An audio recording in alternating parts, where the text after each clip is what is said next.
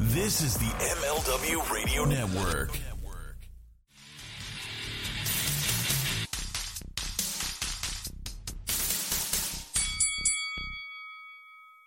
Oh my gosh, can you believe it? It's Tuesday night again.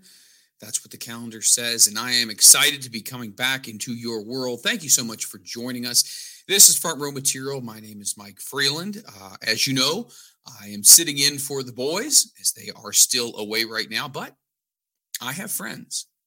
Believe it or not, I do. I have friends. And I have a very exciting guest coming up in the next segment. But uh, hopefully, everybody's having a good week. I have a lot of things I'd like to discuss about what has happened in the last several days regarding wrestling. I'd like to talk about AEW, the explosion that didn't happen. Want to talk about super kicks getting banned. What's going on with that? And so many more things. So at this time, I'm going to bring in very good friends of mine. First guy coming in, he's known as the Rit. He is from the cult of Beardo. Good, good buddy of mine. The next one is the man. He is the messiah of all media. He is Anton Heidnick. And last but not least, our friendly man from the north who keeps us all at peace with his mellow toned and calm, soothing voice as he sips on whiskey. He is the butt. So let's go ahead and let's bring the guys in here. Guys, welcome in this week. How's everybody doing so far? Another day, another Doing good. Yourself? So far, so good. Good, good. That's what I like to hear. So, as I was mentioning, um, we are in for the guys. The guys are still out. If you tuned in last week, you obviously knew uh, a little bit more about the situation uh, than you previously did. And I, I, wasn't trying to hide anything. However, I was trying to show respect uh, to Mikey. He did pop on, which was um, it was a good talk. It was a good look into the world that is Mikey Whipwreck. We will be talking about Mikey also later on the show because it is the 25th anniversary of a match between he and Cactus Jack. It was Cactus's last match in ECW. Can you believe 25 years, gentlemen, has gone by? Well, I was two. I was that two. makes me really old.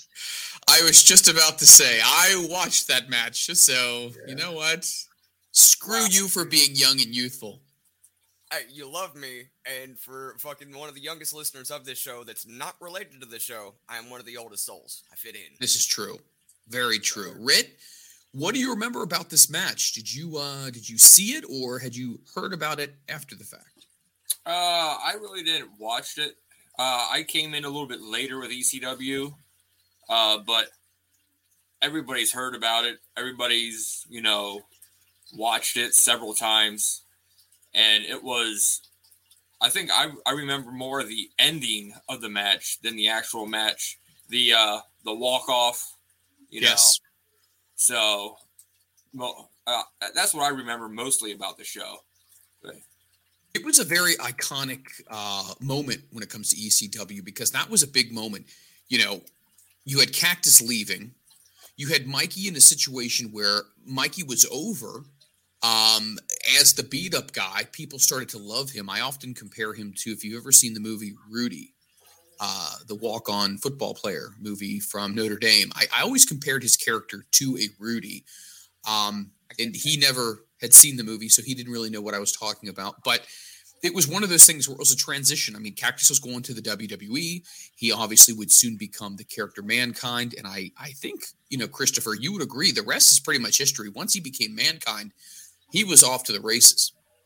What is they strapped a rocket to his back? He became a superstar, and look where he is now, and he deserved it, one hundred percent. Um, you're gonna find out what it's like to have your heart broken. That line to Jim Ross, only for Mick to be Mick, and for everyone to fall in love with him. I, I love that piece of the fact, like that piece of the meat, that piece of information that a lot of people, you know, sweep under the rug. The fact that Vince only hired Foley just to prove to JR it's not gonna matter only for Foley to, you know, have five star matches with Michaels, Taker, etc. And everyone who worked with him went, he looks like a madman. It works because this is a work. He's, he's great. And he is. Not get the credit he deserves. The man is underrated. And I actually made the comparison with, you know, people say that Darby is like Sting and Jeff Hardy. I get it. I see it. Uh-uh. He's like Foley and Funk. The shit that he will put his body Ooh. through. And the things that look like they extra hurt and kill you, but from all those years of smacking the concrete from a skateboard, he's like, fuck it, I got this. Darby Allin is a modern fucking Foley, a modern Terry Funk, at a third Well, of the size. And we are going to we are i'm glad you brought that up because we are definitely going to be talking about darby allin himself as we do a rundown of what happened on the ae every time i say this what happened and what didn't happen? on the aew pay-per-view known as revolution. Yeah, and i feel kind of bad about that situation too anton because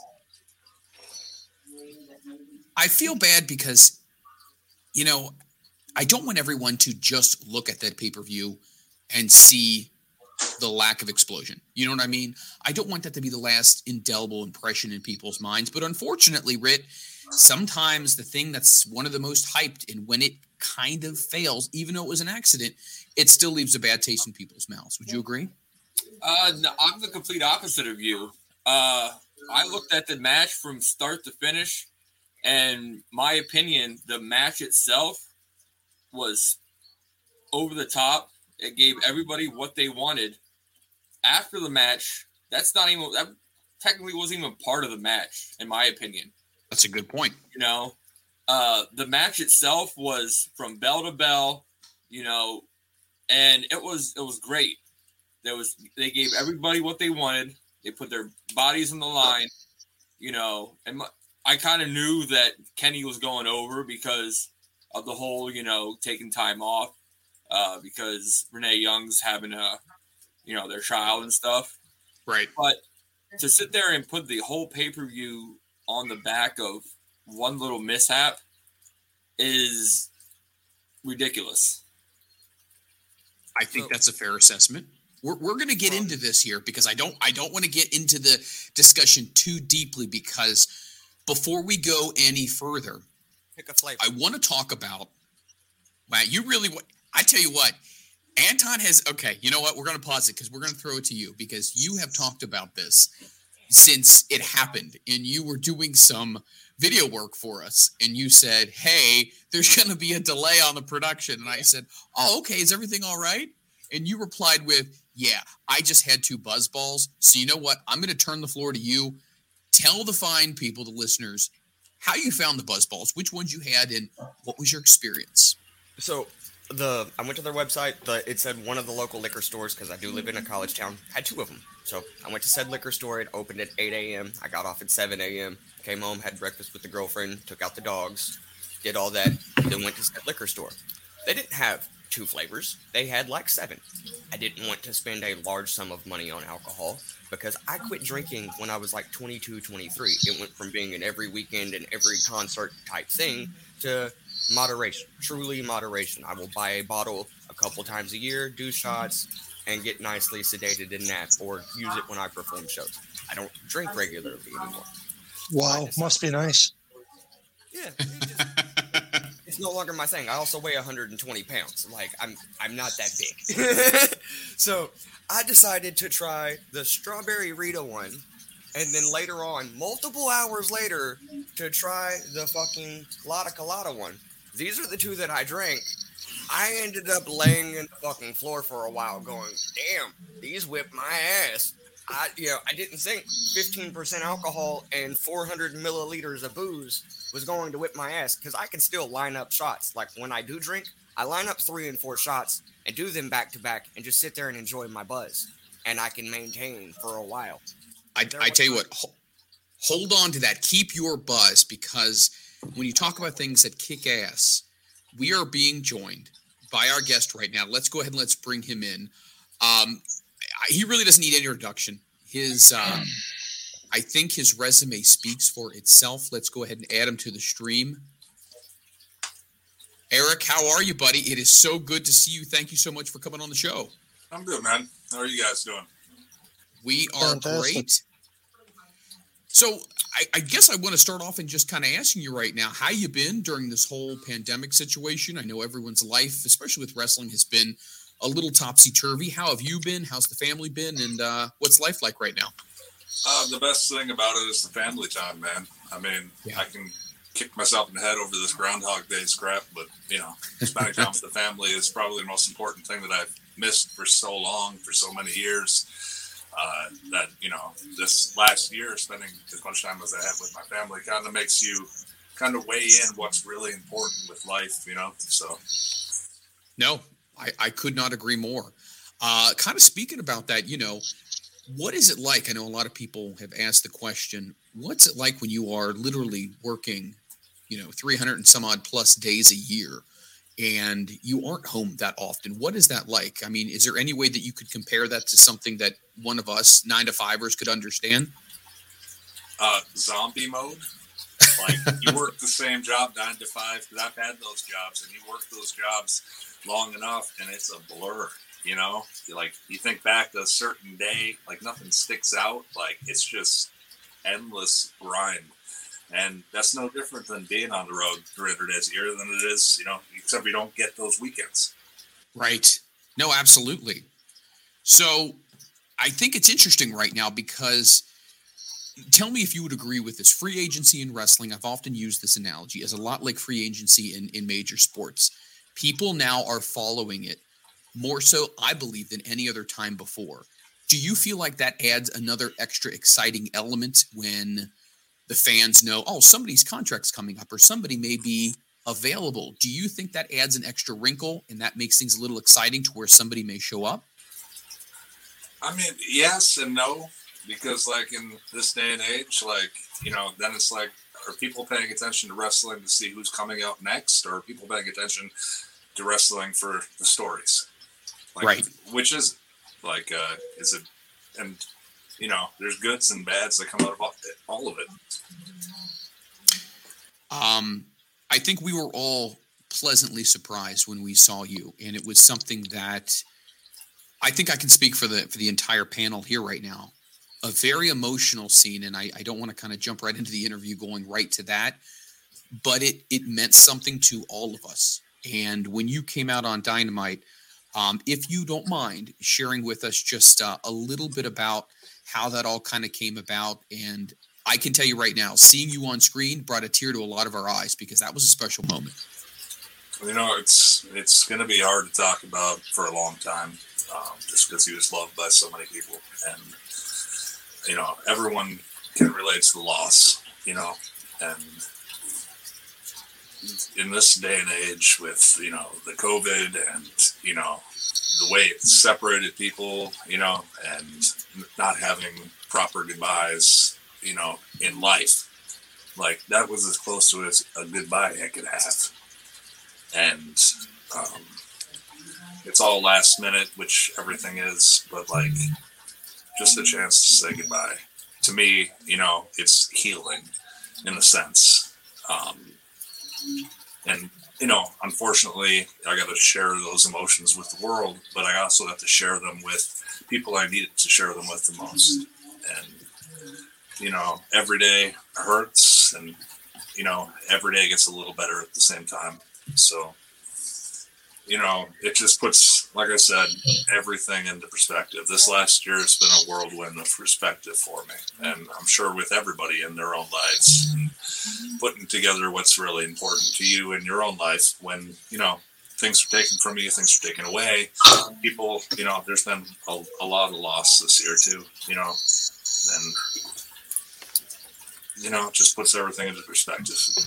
No, no, I, it, well put on that one. I, I think it's hard to sometimes come up with the words when this has been such a once in a lifetime situation. And I remember an interview, um, the transcripts I was reading, and someone said, if you have one true friend in pro wrestling, by the time you leave, you are a very fortunate person. Would you agree with that?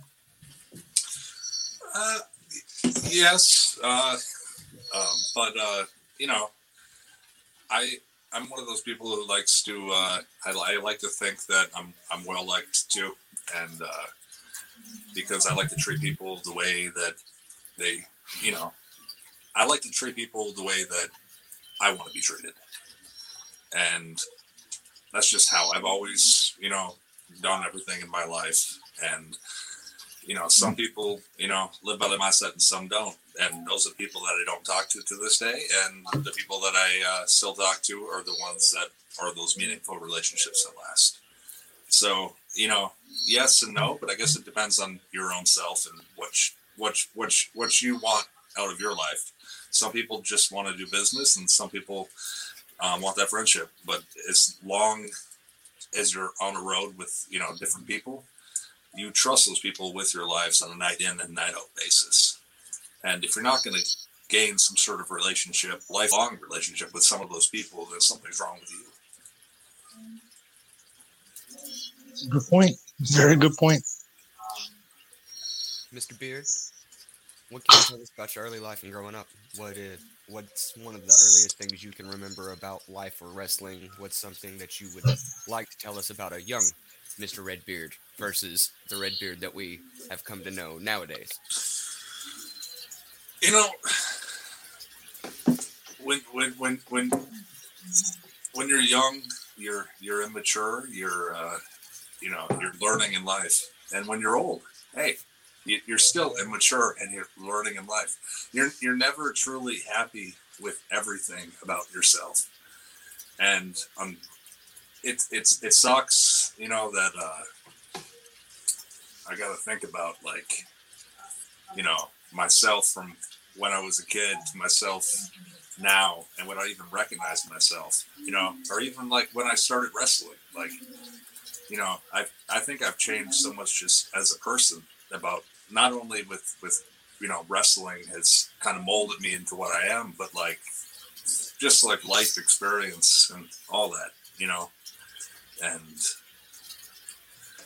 it's a crazy ride, and it's one of those um, things you got to think about in your head. Like you look at yourself in the mirror, and would that person be proud of the person that you know was that kid? You know, just just in your own life. So, you know, I see one, two, three, four of you, and if you look in the mirror, would the guy five years ago, ten years ago, be proud of the guy that you are now? Well put. I, I know that's not really Yeah. the, the answer to the question No, that's- at. Uh, but, but me, you know, if if I could be proud of who I am right now, then you know everyone's got goals in life, but the goals are meaningless if you if you're not happy with yourself. You know, you know, everyone goes through depression and all sorts of different levels of happiness and sadness through their lives, and you know, to me that's normal. And sometimes it's worse, sometimes it's better. Uh, but you got to be happy with yourself, man. Great point. No doubt about that. Well, Eric, uh, first off, Yeah. I must say that I'm glad that I'm, I have the second greatest beard on the show behind yours. and uh, like when you're not on the road, you know, throwing guys around, body slamming them, what are all your big interests, like hobbies, that like you you know like to do when you're home? Uh, I mean, I, I love to spend time with the kids. You know, I, I love I love fitness. You know, I, I love uh, you know I love the sauna. Like just relax. Uh, you know, like it sucks with COVID. Like I loved going to concerts. It was therapeutic to me. And now it's like I gotta go out to my gym and like crank up the music to like have any kind of euphoric experience. Like I can even like explain why I like music so much, you know. Uh, but like you know, I, I like I like weird things. I like I like I like I like writing. I like reading. Like I, I like my my mind to move. I like watching anything and anything under the sun on you know they got Netflix, Amazon, go to the movie theater. Like uh, I just I just like to always have my brain like being like a sponge, absorbing everything I can think of. I think I went on YouTube the other day and was trying to learn how to do a uh, a British accent, and I've only gotten to, to how they say A's and how they drop the R's. so there's like three different steps to try to do it. So like you know, like I said, Groundhog Day, you get bored, so why, why not try to learn how to do a British accent? You know. So, what were your first memories of wrestling? I mean, was it something that you did watch when you were growing up, or was it something that you did not become more introduced to until you were a little bit older? Wrestling was so big in the 80s, and I was born in 81. So, like, I, I remember having those big rubber toys with the rings. I, I remember my parents watching the closed circuit television before the pay per views. Uh, I remember not being interested because I was so little, so I just go play. uh, they, they told me they took me to some wrestling show with Hulk Hogan and Macho Man and Ricky the Dragon, but like you don't remember that stuff, like right. And I think it was like high school, like I was like a junior, senior in high school, and I that was like '99, 2000. I started watching, and I was like, I saw Test, I saw Kane, and I was like, oh, these guys are big. They're like six six. This is cool. Like to me that was relatable because I was a tall kid and you know in high school, and so like that's when I started watching during that time, and then uh, went to college. My buddy in college, he'd always get those pay per views, and that was all around 2000. And then I'm like, oh shit, you know, I think I think I'm gonna quit quit college, mom. Like I'm gonna try to become a wrestler. I'm gonna get real big because you know, uh, so like my I'm junior year, you know, I, I I made a deal where I'd go to community college and I, I quit college basically and uh, to become a professional wrestler. You know, which you know a mother wants to hear. No, probably not. Probably not. Plus, I had to get a job, so you know I worked at the Gentlemen's Club, which you know it just stacked things that my mom didn't particularly approve. I was gonna say, I'm sure that did not go over. Probably went over like a fart in church. I mean, man, I'm gonna be a wrestler, and by the way, mom, I'm a bouncer now. Wow. Yeah.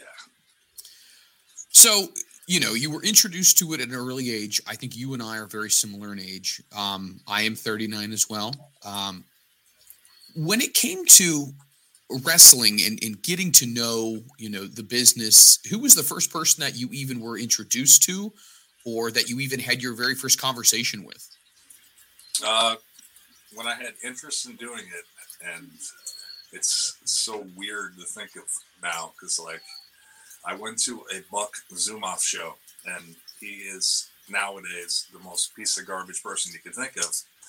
Uh, um, but I went to a bar and I paid, me and my buddy paid money to go into the ring and wrestle in some cage match with no experience. Like it was a lawsuit liability. And that was my first experience in a wrestling ring was at one of his shows, just paying money in college as a fan and just taking bumps. Not knowing what we're doing. I'm surprised we didn't get paralyzed. Like the stuff we were doing. Uh, it was after that I went and we went to a different show, which was night and day from this show, and I wonder why. Uh, but uh, we went to a Eddie Sharkey Terry Fox show, and on that show was uh, I remember specifically Jerry Lynn, who was the the WWF Cruiserweight Champion at the time. Yes, fulfilling fulfilling some dates, and he was working another big guy in Minnesota named Mitch Paradise. And I remember watching that match, and my eyes just getting really big, and I was like, "This is what I want to do." And I remember having a chat with them, and I talked about training to be a wrestler. And when I quit, you know, college, I didn't end up going to him right away. I went to a different guy, um, guy named Sheriff and Shifty. But when they weren't paying me to wrestle on their shows, uh, and not taking off money that I owed for my, uh, you know, my training, right? Uh, Terry Fox and Eddie Sharkey said, "Hey, come train with us for free, and we'll pay you to work our shows." Oh wow! that's kind of how that all came about. That's a that's a pretty sweet situation right there, you know. And the only picture I ever took with the wrestler was Jerry Lynn at that show. I probably lost the Polaroid, but uh, yeah, I like to say that Jerry's probably the reason I got into the business, which is kind of weird. Wow. Yeah. Awesome. Fucking awesome, dude. Uh, Eric, if you don't mind, what is in the water in Minnesota that so many amazing wrestlers get cranked out. Like, what is it? Is it just the way it is there? It breeds big tough dudes. What's the deal, bud? You got you got to remember Minnesota has a lot of uh, got a lot of big people from uh, that immigrated from uh, Norway and Sweden. So uh, you can thank uh, ancestry and genes for half of it. No, uh, but uh, you know the AWA had was a big hotbed in Minneapolis for a long time. So you know when you think about wrestlers that came through here or lived here trying to make a living, like you come back and a lot of it has a Minnesota connection. The, the list of guys that have come out of Minnesota is ridiculous. Like the list is as long as I am tall. It's, No. it's fantastic, right? And it's just, I don't know. It's just whenever you look it up, there's a ton of studs that came out of there, big names, absolute superstars, yourself included, of course. It's just impressive. Was there anybody you would say, Eric, that you kind of emulated or that you you looked at their style being a big a big guy and said, you know what, I can see myself working like this person, or I see myself being kind of like that person. Was there anybody in in your mind early on when you started out that was kind of like, ah, that's that's what I'm gonna be like? Um, obviously, like I said, Kane, Test, and um, believe it or not, Baron von Raschke. Oh wow. Yeah. Wow. And then I actually I started watching stuff with uh, Nikita Koloff. So like it was just kind of a mix of like everything. I always joked when I came up in the Indies that I'd be much better off if I was you know born in the seventies or sixties. wrestling is Yeah, one of these fair. things one of these things that you know you kind of touched upon it. It can inspire you can be something that kind of fires you up. You mentioned how you know you wanted to drop out of college. You decided to tell your folks that you were going to go ahead and do this and pursue this. So when you did kind of get to that next stage you know you had met some of these individuals and some of them you decided eh, not so savory. You did meet jerry lynn. What was the best advice that somebody gave a young Redbeard, hey kid, I want you to remember this. Was there anything that anyone ever said to you that to this day, through all the trials and tribulations, all the incredible moments, you still remember their advice? Um, I don't think it's any particular individual. Um, I think it's uh, willingness to listen to advice and will- willingness to try to change it. And if it doesn't work in your head, then don't do it. But at least try to do it. Like be open to criticism.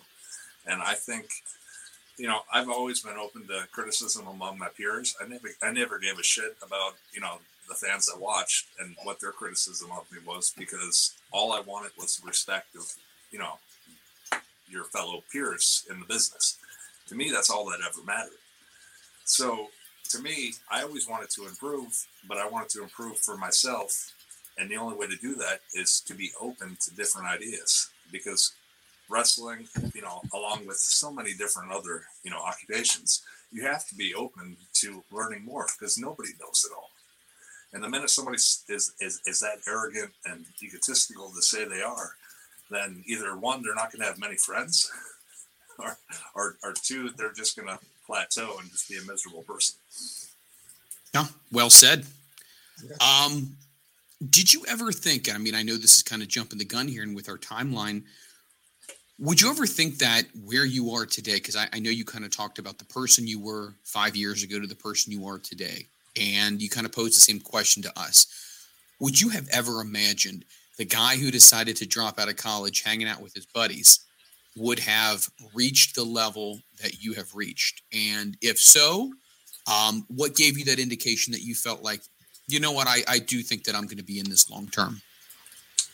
Uh, to, to me, yes, I, I knew I was going to make it because I wanted it and I did everything in my power to make it happen.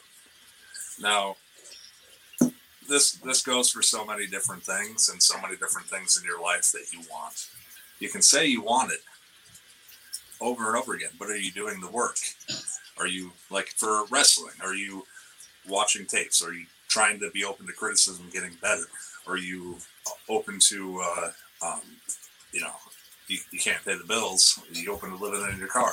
Like there's so many different things that and hoops you got to go through. Um, or you, you,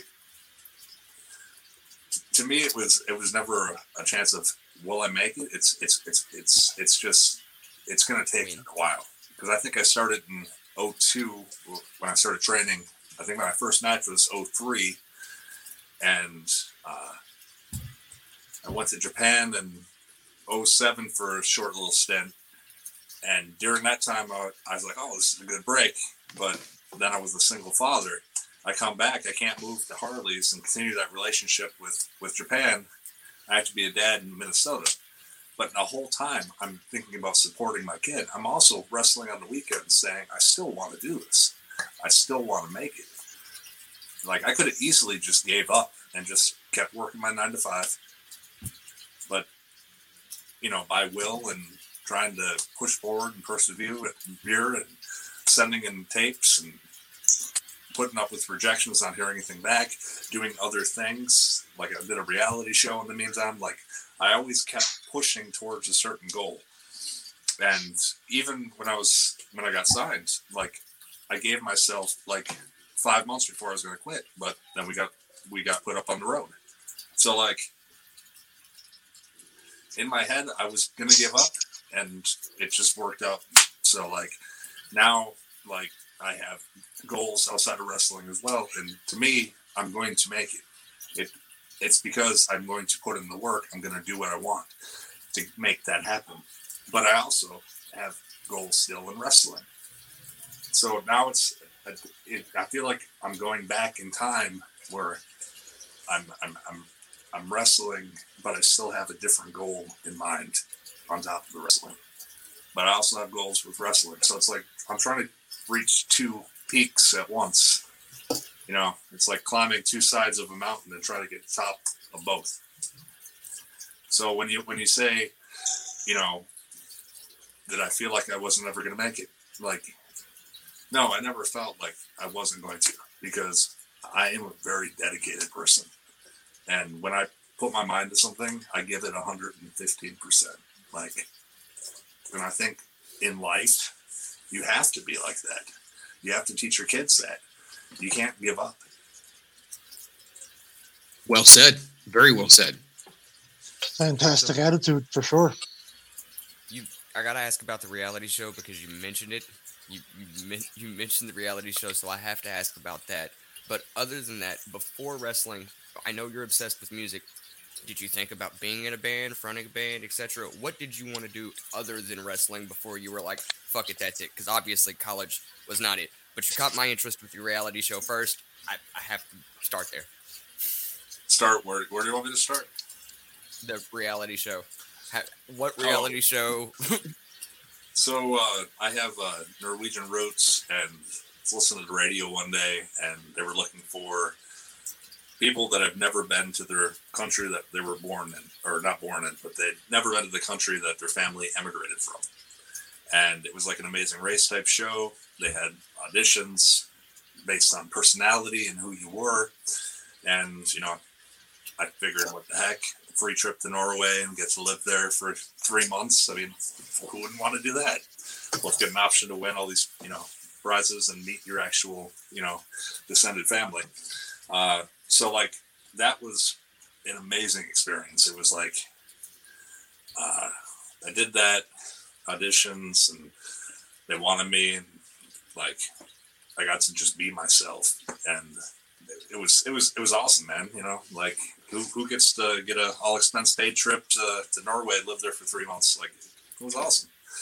On the downside, I had no contact to any family. Couldn't I could only email, so had to leave my son. But you know, opportunities. You know, but that that was that, that was a cool moment, which kind of translates to my coolest moment in wrestling was when we went to Norway um, about a year and a half, two years ago, two years ago. Uh, WWE went to Norway for the first time ever, and I got to be on that card with I think it was me and Brian had the belts at that time. So like we were heels, but he was a heel, but because of that show, I was the Yeah. biggest baby face in the building. So Wow. it was a it was a very fun experience, you know, to go back and Does it exist on the internet? Can we try to find this? the TV show.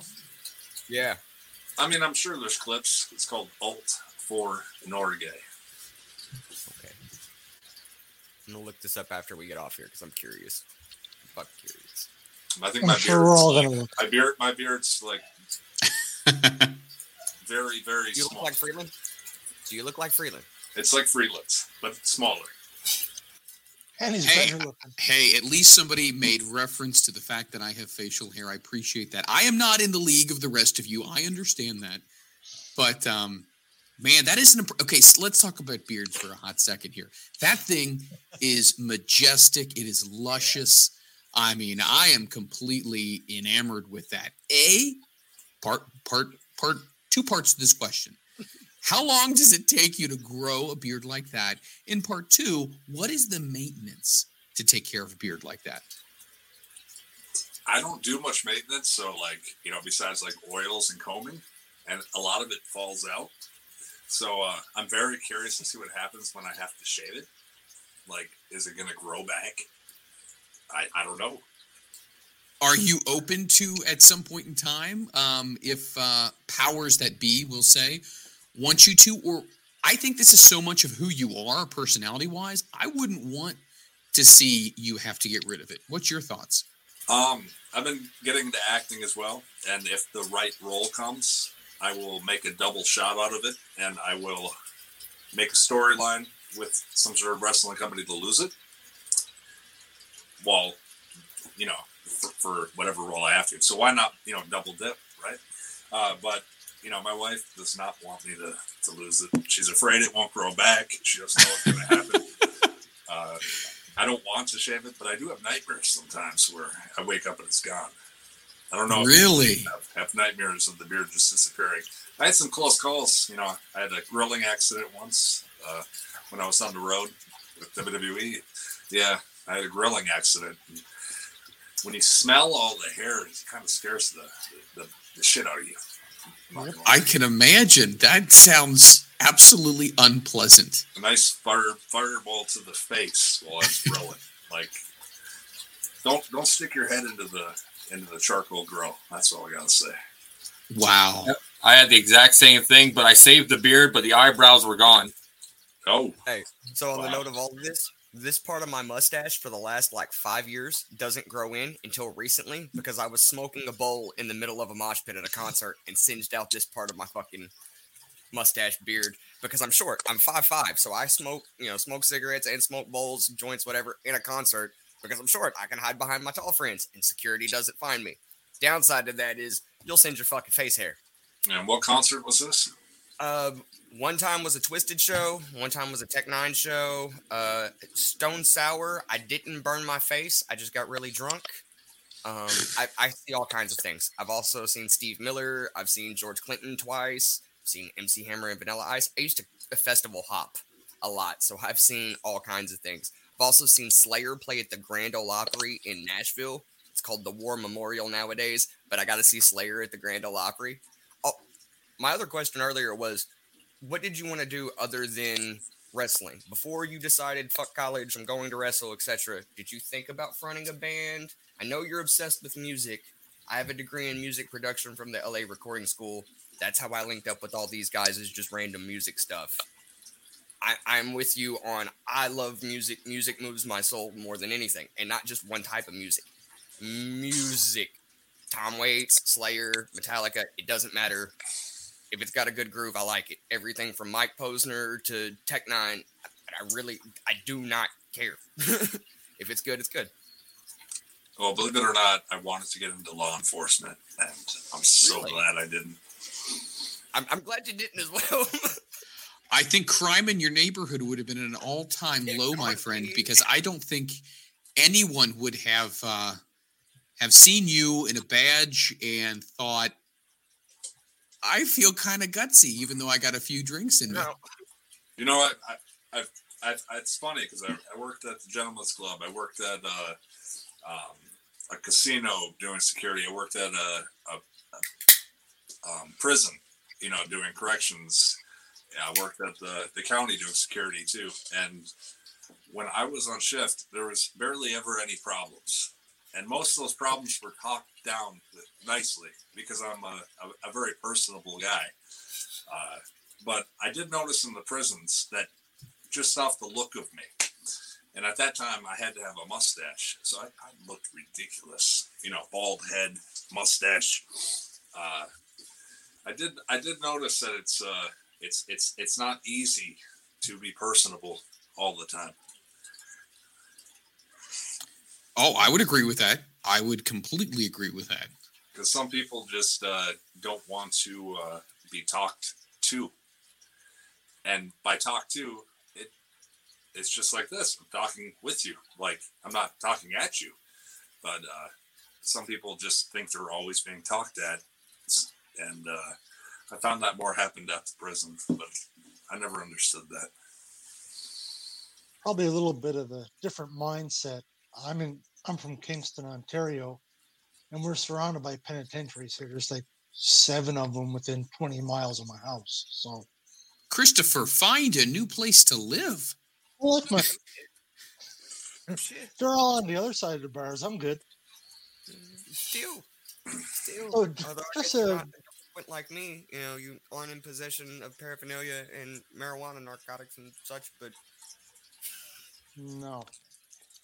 So just a quick question. Flipping through your, your Twitter, Eric, I see a couple uh, Minnesota hockey videos you got there. Nick Foligno filling that young fella in and whatnot. I assume Minnesota would be your favorite hockey team, the Wild, or no? How do you feel Yeah. about the Dallas Stars and why are the Toronto Maple Leafs the best in the league? Just out of curiosity. you know, I, I, I like the Dallas Stars only because they used to be the North Stars. I mean, Mm-hmm. That's but, right. uh, you know, I, I love going to hockey in person. I hate watching it on TV. So if you ask me, like, do I keep up with with Mm-hmm. with who's playing and you know what's the scores and who's in the lead? No, I I just love going to the games, man. I love the the ambience of being at a game. No, it's definitely a. it- It's different, no doubt about that. I mean, when you're there live, like, I've seen a fair number of games, obviously, but when you see it live, it's fantastic. On TV, it's okay. These days, it's kind of ho hum with no fans, like everything is in the world. But I get where you're coming from for sure. Well, Eric, uh, I hate to be the bearer to, to break it, but I, I have a wrestling question myself here. Uh, NXT with the Wyatt family, like when they put you guys together, how long did it take you guys to sit there and like gel, not only out in the ring, but you know backstage on the road together? I mean, it it it, it took a it took a while, but like the, the thing is, like if, if you watch like our debut on the main roster, like just visually, and the the way it all came together, like you know, you can't really create that. Like that just happened. You can't really. That was not something we just planned. Like it just happened to all look look, and the presentation just came together like you know we never told what each other what to wear or like all that crap like it just all came together from all of our different ideas of what we want it to be and what we want it to look like and and then how uh like backstage and on the road like did you guys like travel together you guys like you know had the same interest and everything uh in the beginning we all traveled together and then we all got along a lot better when we stopped traveling together Let me ask you this. I think this is a kind of a popular question to ask, and I just want to get your take on it real quick. Uh, the landscape of wrestling. What is your take on it right now? Um, what's your sentiments as far as where everything is in regarding to obviously AEW, Japan, as you mentioned before, uh, Impact Wrestling, NWA, Um, what's your take on it? Do you think that it's it's coming back again? We're going to get another resurgence of, of what we had many many years ago. What's your thoughts? You know, it's the same people watching all the products. We're not gaining new people, and that's the problem. Like, like uh, I mean, it's it's awesome. There's there's a huge set, oversaturation of the wrestling product right now. Like there's AEW, there's Impact, there's ROH, there's New Japan. You know, there's all the smaller Japanese promotions. There's the Lucha Libre promotions, AAA. Uh, there's so many wrestling products to watch, and it's all the same people watching that product. And there's so many wrestlers so many. So, what makes certain people stand out? Like everyone's fighting for time still. Like it's it's it's tough, and like when you talk resurgence, it's like who's watching, and how Right. do you gain how do you gain viewers? Like I see people trying to. I saw WWE trying to do the Bad Bunny stuff. I see uh, AEW trying to to to bring in uh, Shaq, and it's is that really going to tilt the needle? Because Bad Bunny has how many people following him in- on Twitter? Right. Up like just like millions. Yeah. I also want to point. So that so when he's on with- Raw, can he not tilt it a little bit, like in viewership? It's and it's it's not a knock on him at all. It's just like I know they're trying to do things to like get more mainstream, but is it working? And like this is for all the companies. Like they want to expand their audience, and I want there to be a research, and I want people to appreciate wrestling. And I don't know what the the problem is. You know, Do you think that? I mean, you, you did mention oversaturation is definitely one thing. Shows being three hours long um, is another thing. But the fact that you know there's only so much room. You know, whether it's a baseball roster, whether it's a hockey roster, or anything like that, there's only so many spots. And when everybody's competing and nipping at each other's heels for those five or six top spots, there's going to be a lot of people who are very talented who are unfortunately just not going to get the opportunity. Um, do you feel the competitiveness when you're in a wrestling company that it's friendly, or do you feel like it is? Wow, it's a lot, uh, a lot nastier in some regards than I had ever imagined it to be. it's it's it's it's hard because like it's like in wrestling you never thought you'd complain you know you're doing your dream job like shut up like this is what you want to do. And you know like people would complain i would complain like not to certain people just at my household in my head. Like like i think uh you get lost too like when things are going good in your head and you feel like you're getting a shot you don't think about what other people are doing. You think about what you're doing and what what what you're portraying. You don't think about all the the politics stuff. And when you're given a chance to shine, you, you take that opportunity and do the best you can with it.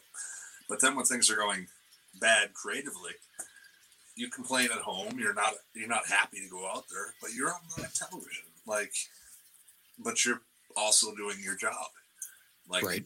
I think I was reminded this year that my, my spider died a year ago, and like to, to go from a um, a run with Roman and you know a match with Seth to like carrying spider around. That's not what I wanted to do, you know, professionally, but it was my job, Yeah. and I got had a lot of attention. I had to do the best I can with what they gave me.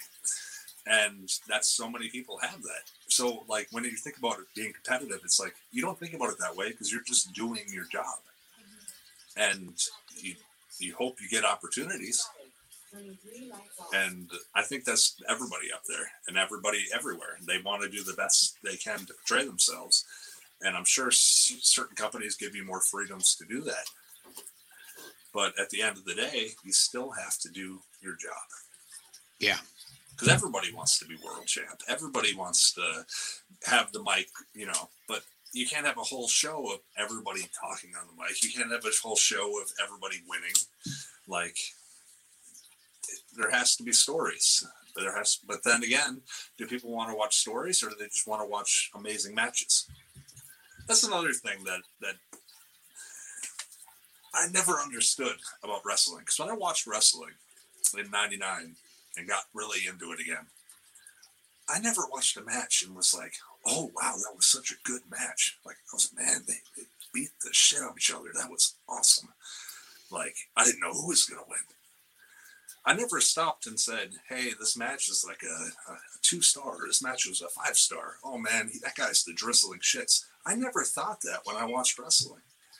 So, like nowadays, the the most vocal part of the audience that most wrestling companies listen to are fans that are on Twitter, fans that are on social media. They're a small percentage of the actual wrestling fan. Most fans don't go on Twitter and talk about the show after, you know?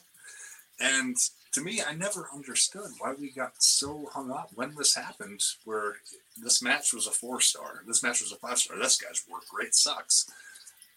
Man, this guy's a phenomenal mic worker, but he's the drizzling shits when he gets in the ring. I never understood when this happened. And then I started to wonder is this part of the reason for the downfall of viewership in wrestling? I don't know. That every some everybody now somehow has drifted away from just having a good time like you did, and now everybody sees themselves as an analyst, if you will. Everyone seems to think that they're in the know. Like when, Um, when you guys when you guys watch a show on television, Hmm? any show, Sure. Let, let's say uh, I'm trying to think of something that's that's popular right now, like the Cobra Kai thing. It's very popular. Mhm. Do you watch the show and think that the the sensei, you know, is or Larusso, like I man, think there's a double turn. he's he's the shits. Like you guys think that oh that fight scene was choreographed like shit. No, Are you Yeah. guys lost in the moment, having a good time just Oh, yeah. watching the show? I enjoy it. I really. So do why enjoy is it. Wrestling think- not like that? I don't. Um, I, I really don't know. I know my mom watched wrestling from her entire childhood, born in 1970 until like 01, when it became super soap opera and Austin got hurt and was doing a lot less and turned heel. That's when my mom personally quit watching and we quit watching as a family, but I still watched. And the last year, the COVID era, is the longest time in my entire life, not just as an adult, but my entire life, other than when I was grounded as a child here and there, that I've ever gone without actively watching wrestling, whether it was streaming it on Hulu, the network, whatever. The only time I actually watch wrestling is AEW because I can't stream it anywhere. I turn on my cable to watch it. Other than that, I just I keep up with it on the internet. I let a lot of it slide. On your comment about our smart fans, why things are going down, I think that's always existed, but because of Twitter being how it is, we are able to be a lot more vocal about it. But, eh, Eh, I really I don't have these answers. Just like y'all don't, I wonder these same things. Thanks to AEW, I got lapsed 20 year fans, my buddies who live in California, him, his girlfriend, and his dad, who haven't watched wrestling in 20 plus years, to come back into it. My buddy's my age, his girlfriend's my age, his dad's 60 something and retired from the Marines. All three of them are sucked back into wrestling again because there was something new. I, I don't have these answers, but I'm curious too.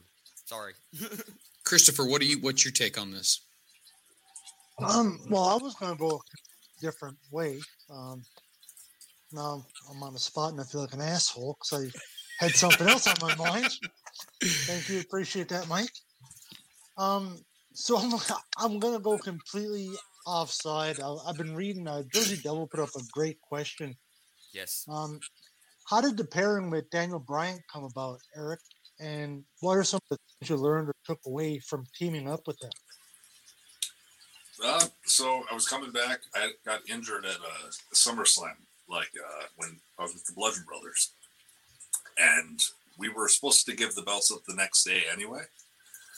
Um, so when I got hurt, like over halfway through the match, I knew I tore my bicep. Finished the match. I basically, I, I, I, tell Brody that man, I'll, I'll see you in you know five months, you know, because I got to have the bicep surgery because I tore my other bicep, except from the other one I had torn, you know, like maybe like three four years ago. So I tore the opposite one, and you know, you know immediately when you tear tear some sort of muscle, and you know, so I said I'll see you, and then in the back of them said they say it's a Sunday, and it's like, hey, can you wrestle on Tuesday and lose the belts? We promise we won't make you do much. We'll protect you. Yeah. Uh, so, so was like, okay, okay.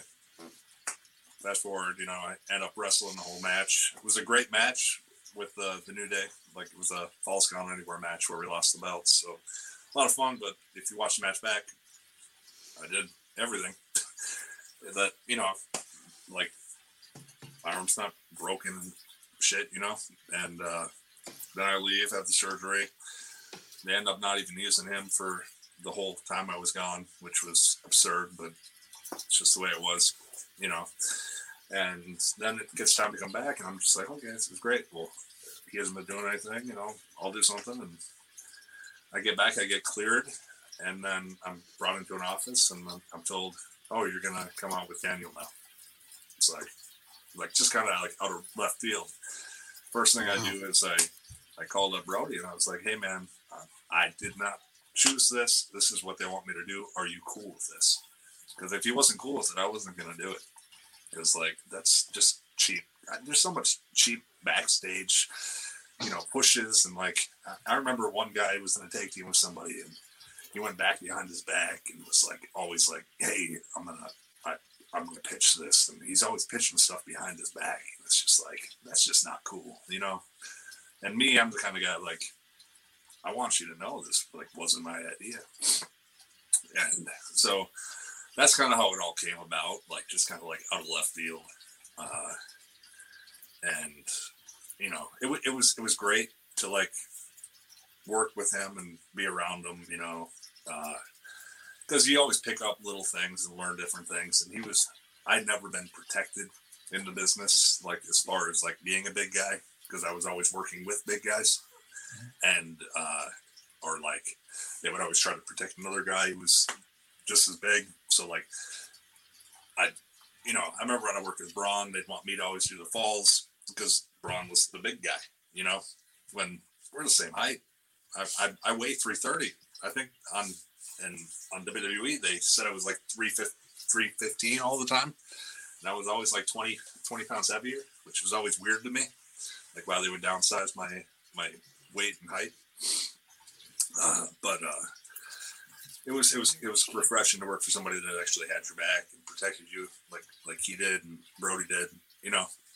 So it was very interesting to uh, just work with that and then what came out of that and because I remember when it started that they said they wanted to not just have me in the background, but have me have personality and you know be me and build me up. And that was the whole point of it. So I was I was game for it because I just didn't want to go back to just being you know a, a bodyguard. It's kind of like just kind of like a step back when you want to pursue stuff in your career. And it ended up being that bodyguard position for a while. You know, not letting me talk, do stuff like that, which was why it was really fun when that Roman angle came out because then it, I got to talk about all the stuff that frustrated me about being there, and all that stuff was real. And so that was fun to get out of my shell and talk like about things that bothered me in, in a way that fit the character I wanted to portray.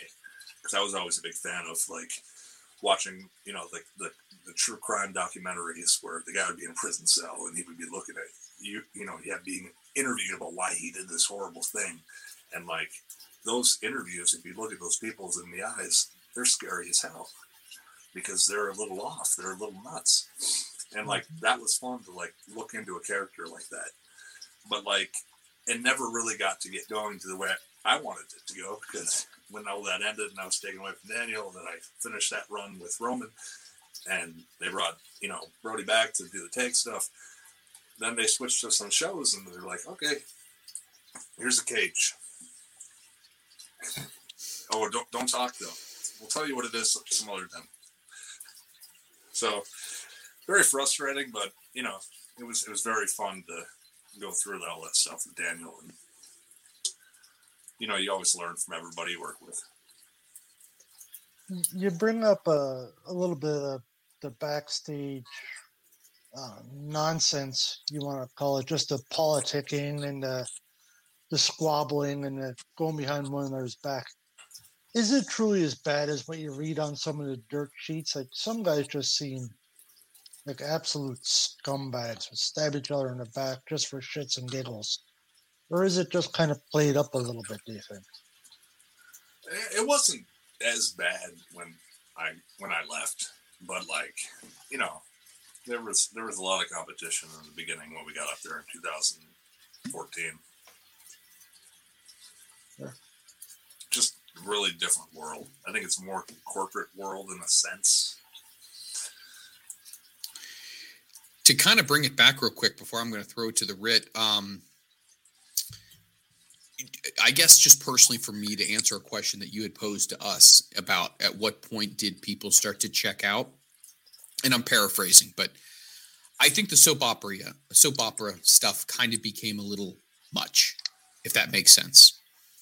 I think that sometimes it became even though you're going to suspend disbelief, right? And that's the phrase we always hear. I think the difficulty came when you start seeing things and you're like, well, wait a minute, hold on a second. Like, I think we're getting way too movie esque and we're not really doing what wrestling is supposed to be if there is such a thing. If that if that answer makes sense to you. So are you, are you a fan of cinematic matches? No. I'm not a fan of cinematic matches whatsoever um, no offense to anyone who participates in them. Um, i understand uh, the physical constraints um, that probably go into it. I'm not. Um, i believe it should happen within the ring or it should happen on camera. The, the cinematic aspect of it just takes me out of it. What is your thoughts on that? Because we just watched one this past weekend and i'm going to tell you right now eric i went ahead and i got something to eat. And i waited until the guys got back in the ring and the commentary over top of a cinematic match now i'm going to sound like one of those people okay i'm going to sound like a pta mom right now what was that let let the nat sound just do its thing. You know what I mean? I, I just don't think we need to talk over top of it. But once again, I'm off my soapbox. The floor is yours. Cinematic matches. What is your take? I think honestly, the only one I saw was uh, the swamp match, and that was it. Well, then you saw the best one, and you—that's where they should retire it. I didn't even like it. So, well, I mean, out of all of them, that was probably the most well done. But I it's oh god, wrestling is in the ring, man, or it's a fight or it's something. I think the minute you start doing these things, and Vince even said it himself in Beyond the Mat. If you're familiar with with that movie, I'm obsessed with it. Um, you know, he's at his desk and he gives the ha ha laugh and he sw- swishes his, his bottle of water. People stick around to see what we really do. And I thought, we make movies. And at that point, right then and there, for me, at least personally, I was I was like, eh, I'm not I'm not for that answer. So, what's your thought on that? Uh, see, I really liked the the hardcore matches back in the you know '99, 2000. I like that belt. You know, remember I, I pitched before I before uh, during COVID, like after I was the spider thing, I pitched an idea for the 24 seven belt for me to get, but me to get it under the pretense of it becoming like a, a hardcore isk belt. Right. Put duct tape on it, rename it myself to kind of like cope with the loss of whatever pet crazy ass storyline.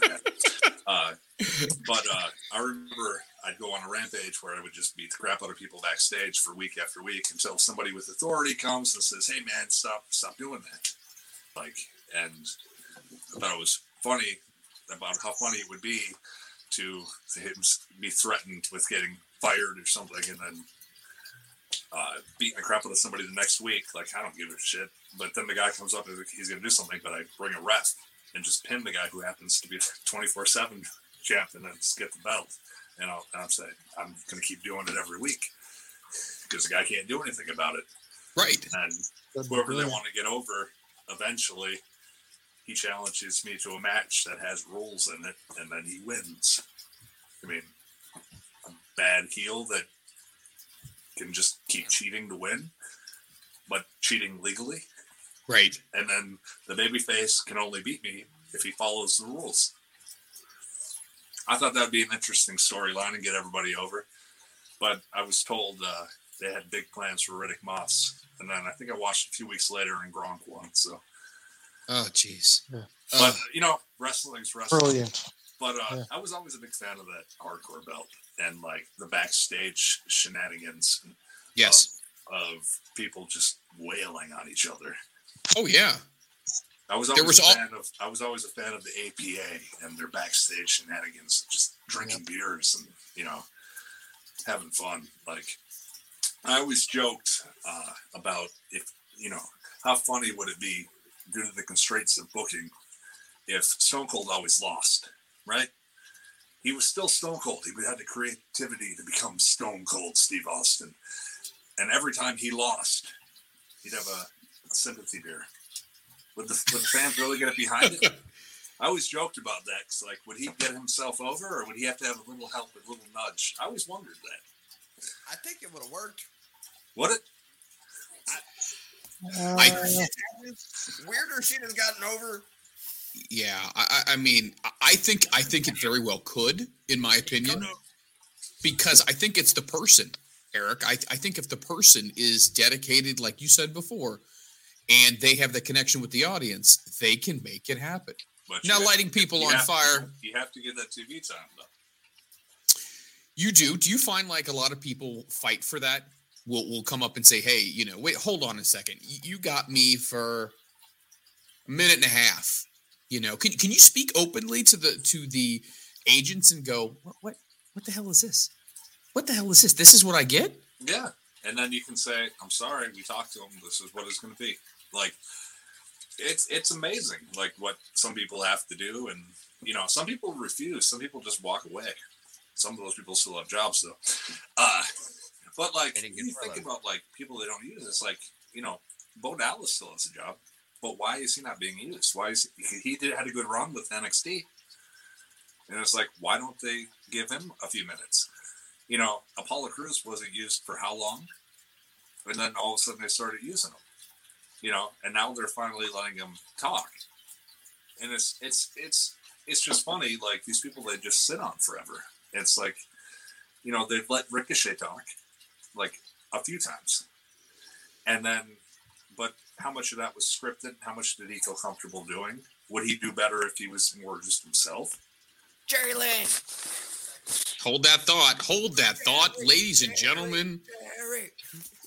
What is going on? We got ourselves Mr. Jerry Lynn in the bed. Shirtless Jerry Lynn. Yeah, I was turning in early tonight.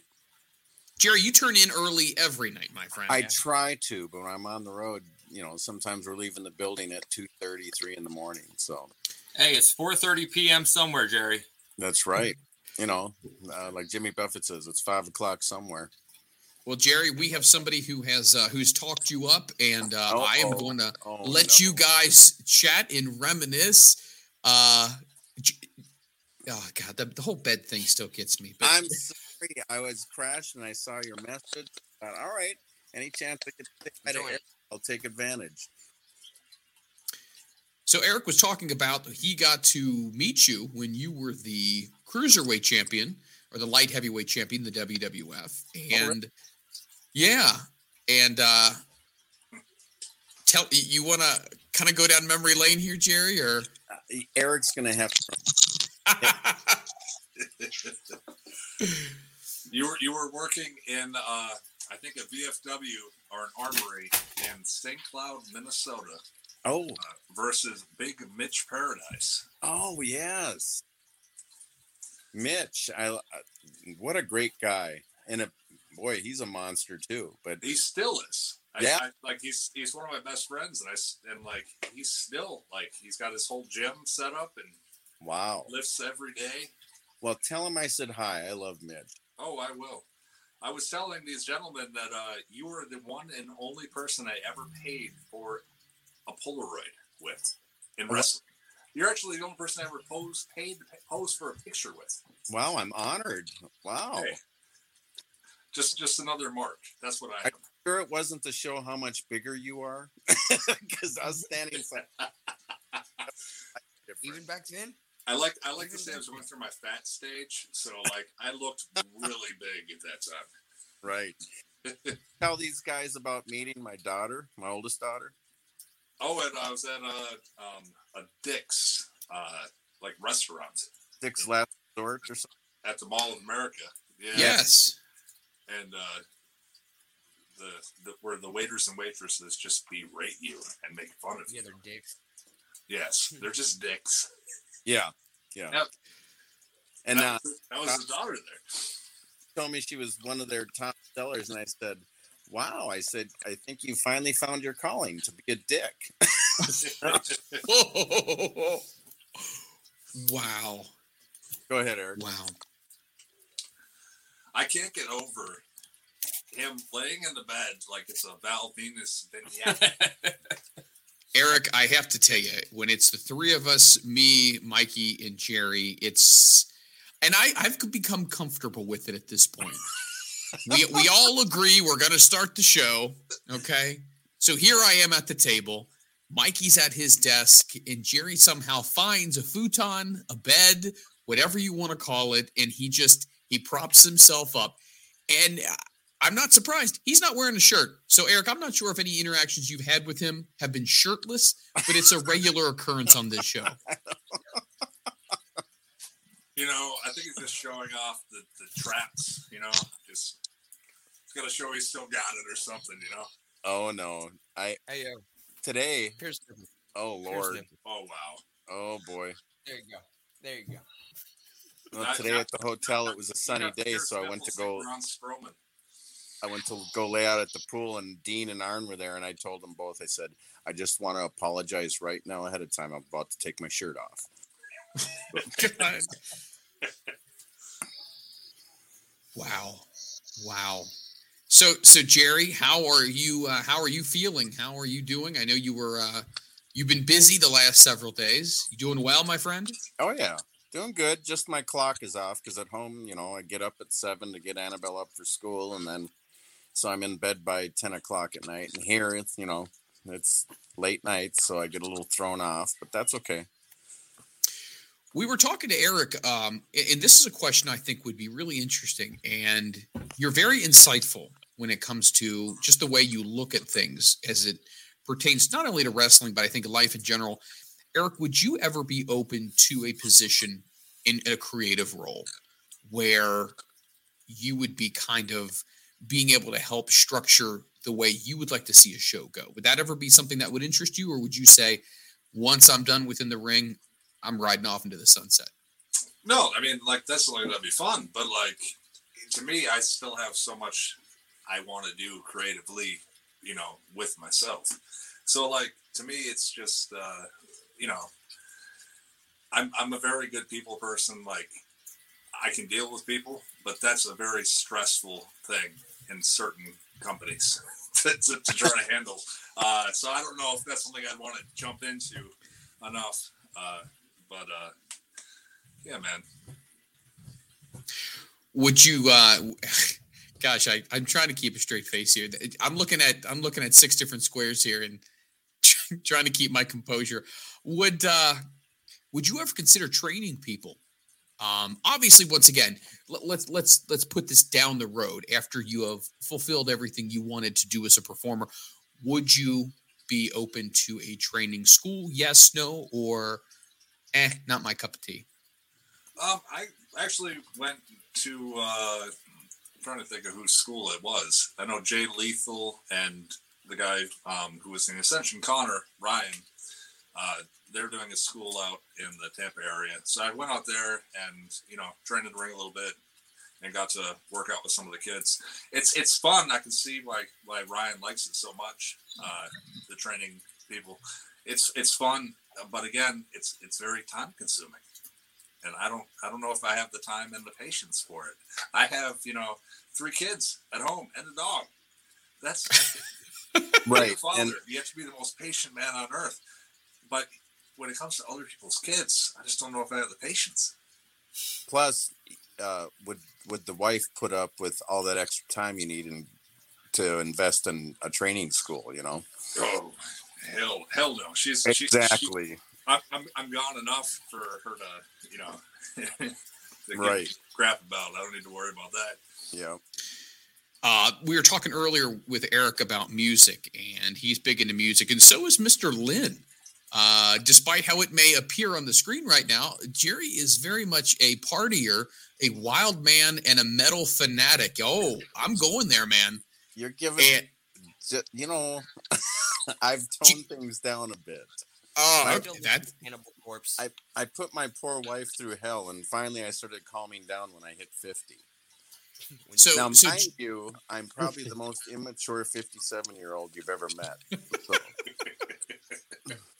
you're my goals when I'm 50. okay. I J- hope Jerry. that funny when I'm 50.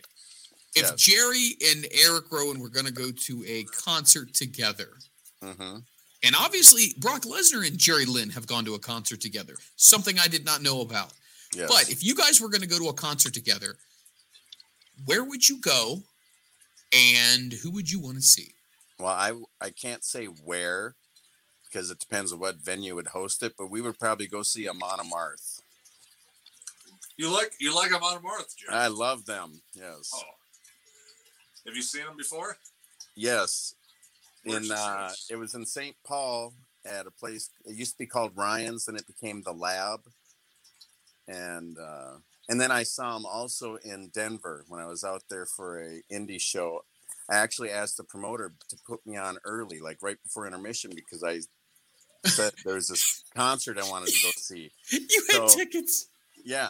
So Oh motor actually put me on early, and about four of us hopped in a car and went and saw Amon Amarth. And I think I'm trying to think, uh, Skeleton Witch was on right before him. Oh, that's awesome. So we, when we got in, Skeleton Witch was playing, and I was just like, wow. And then when Amon Amarth hit, uh, I I ran to the mosh pit. And I came back, and the guys were like, "Where were you?" I said, "Oh, I was in the pit." That's awesome. No, uh, we uh, we ran into those guys in. Uh, we landed. Um, we were in Panama on a tour, and Mhm. we landed in Costa Rica, and we literally ran into those guys at customs. Really? Yeah, and so I was like talking to him, and then same thing. I said, "Hey, uh, can we go on early?" It's like, Yeah, "Okay." yeah. So me and like two two of the other guys on the we we all went out to the show. Like it was great. Stayed out real late.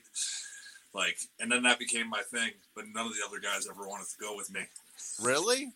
Well, like uh, I used to go with Viktor, and then uh, I think I talked Dolph into going to a couple like shows. But like uh, I ended up just going by myself to like shows. Like I'd find out I'd be like, "Can I go early, please?" And they'd let me go early. I'd, Oh, I'd the if- to like a production guy. Yep. I'd go out to the town, just go to a concert. Yes, Oh. good times. you and I would have been perfect travel partners then. Even the- in, uh, uh, I think it was in Houston when I was with WWF during WrestleMania 17. You know, and everywhere I went, I would grab a, the local paper and look what concerts or local music was playing. So when I was there, I, I think it was a place called the Boiler Room in Houston, and I went and saw Goat and Immolation there alone. You know, I just went alone without anyone. One of my favorite concerts I went to was uh, in Helsinki, Finland. There was a uh, remember the band Wintersun? Yes.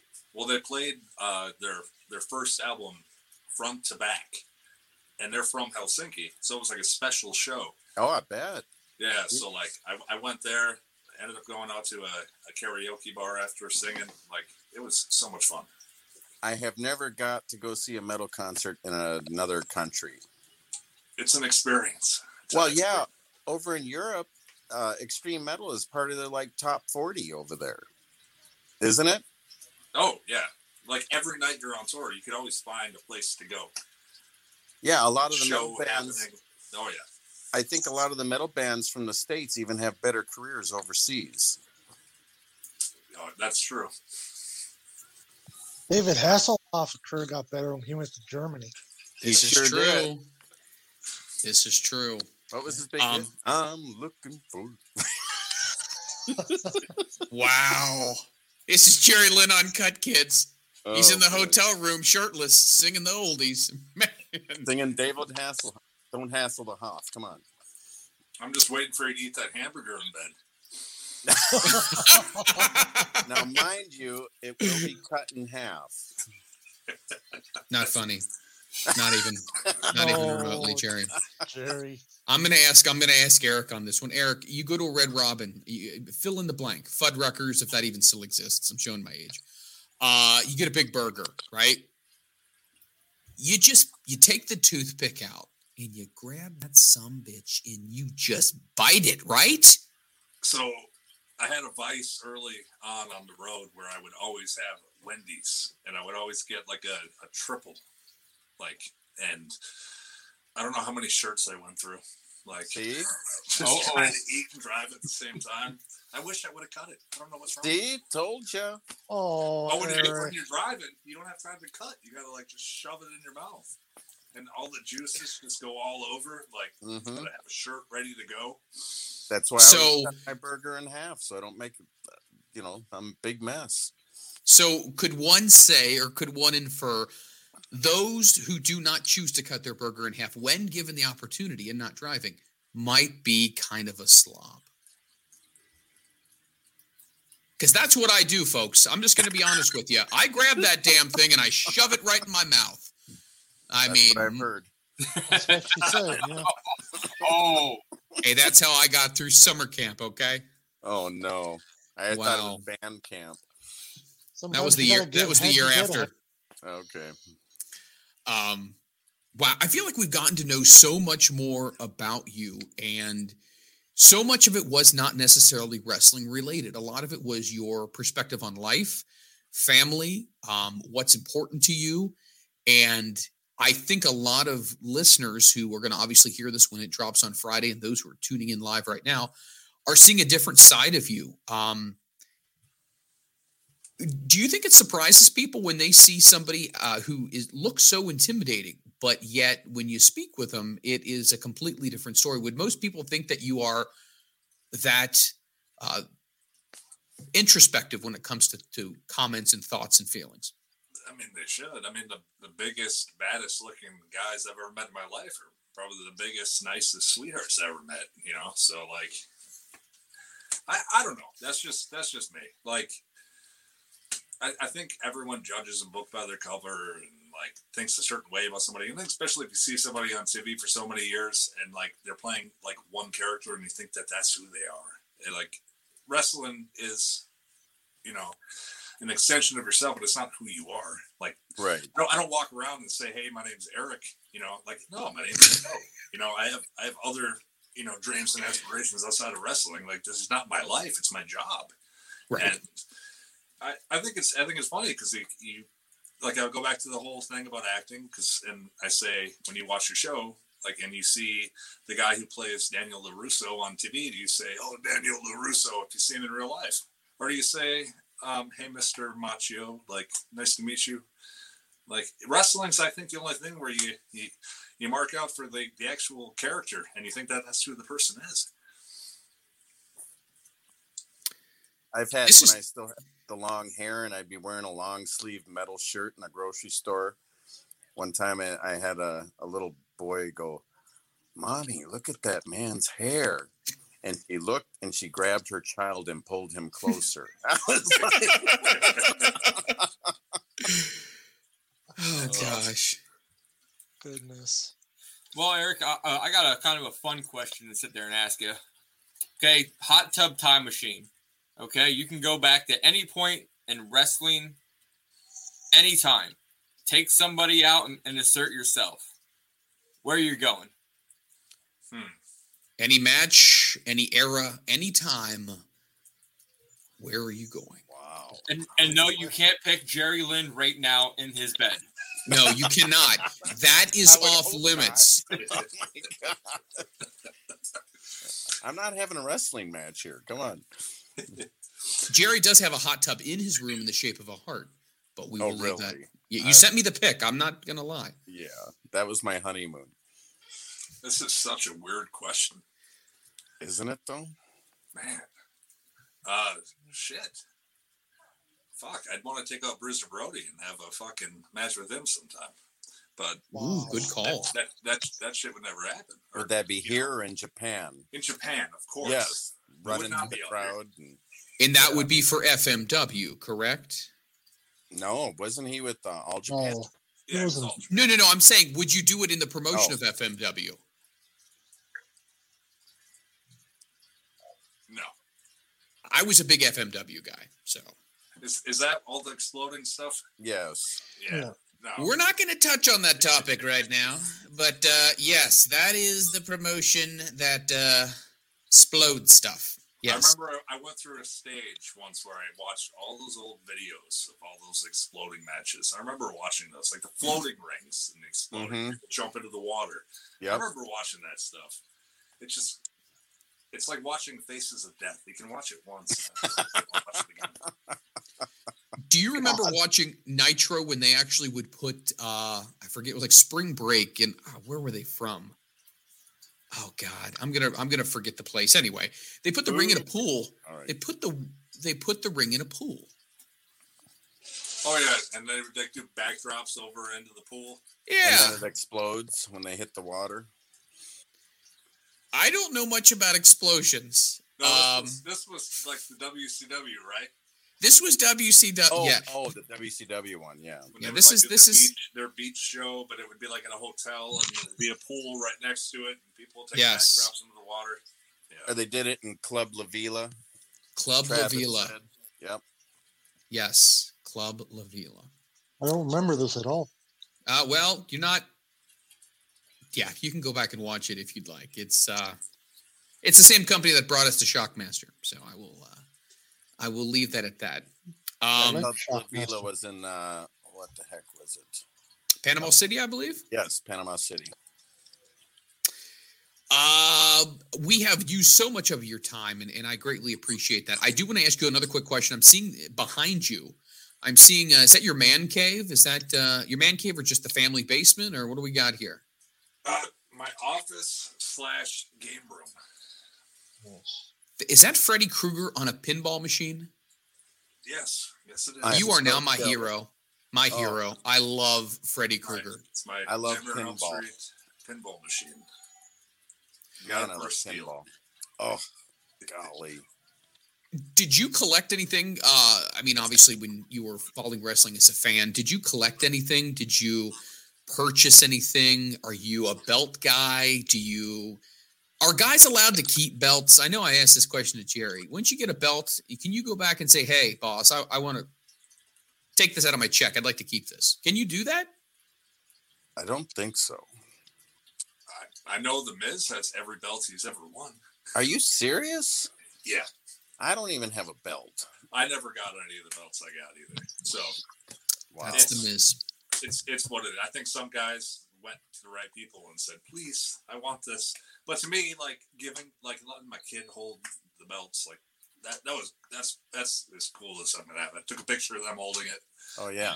To me, that's the cool moments. Oh, Eric. Yes. I'll, I'll tell you about when I won the Ring of Honor belt.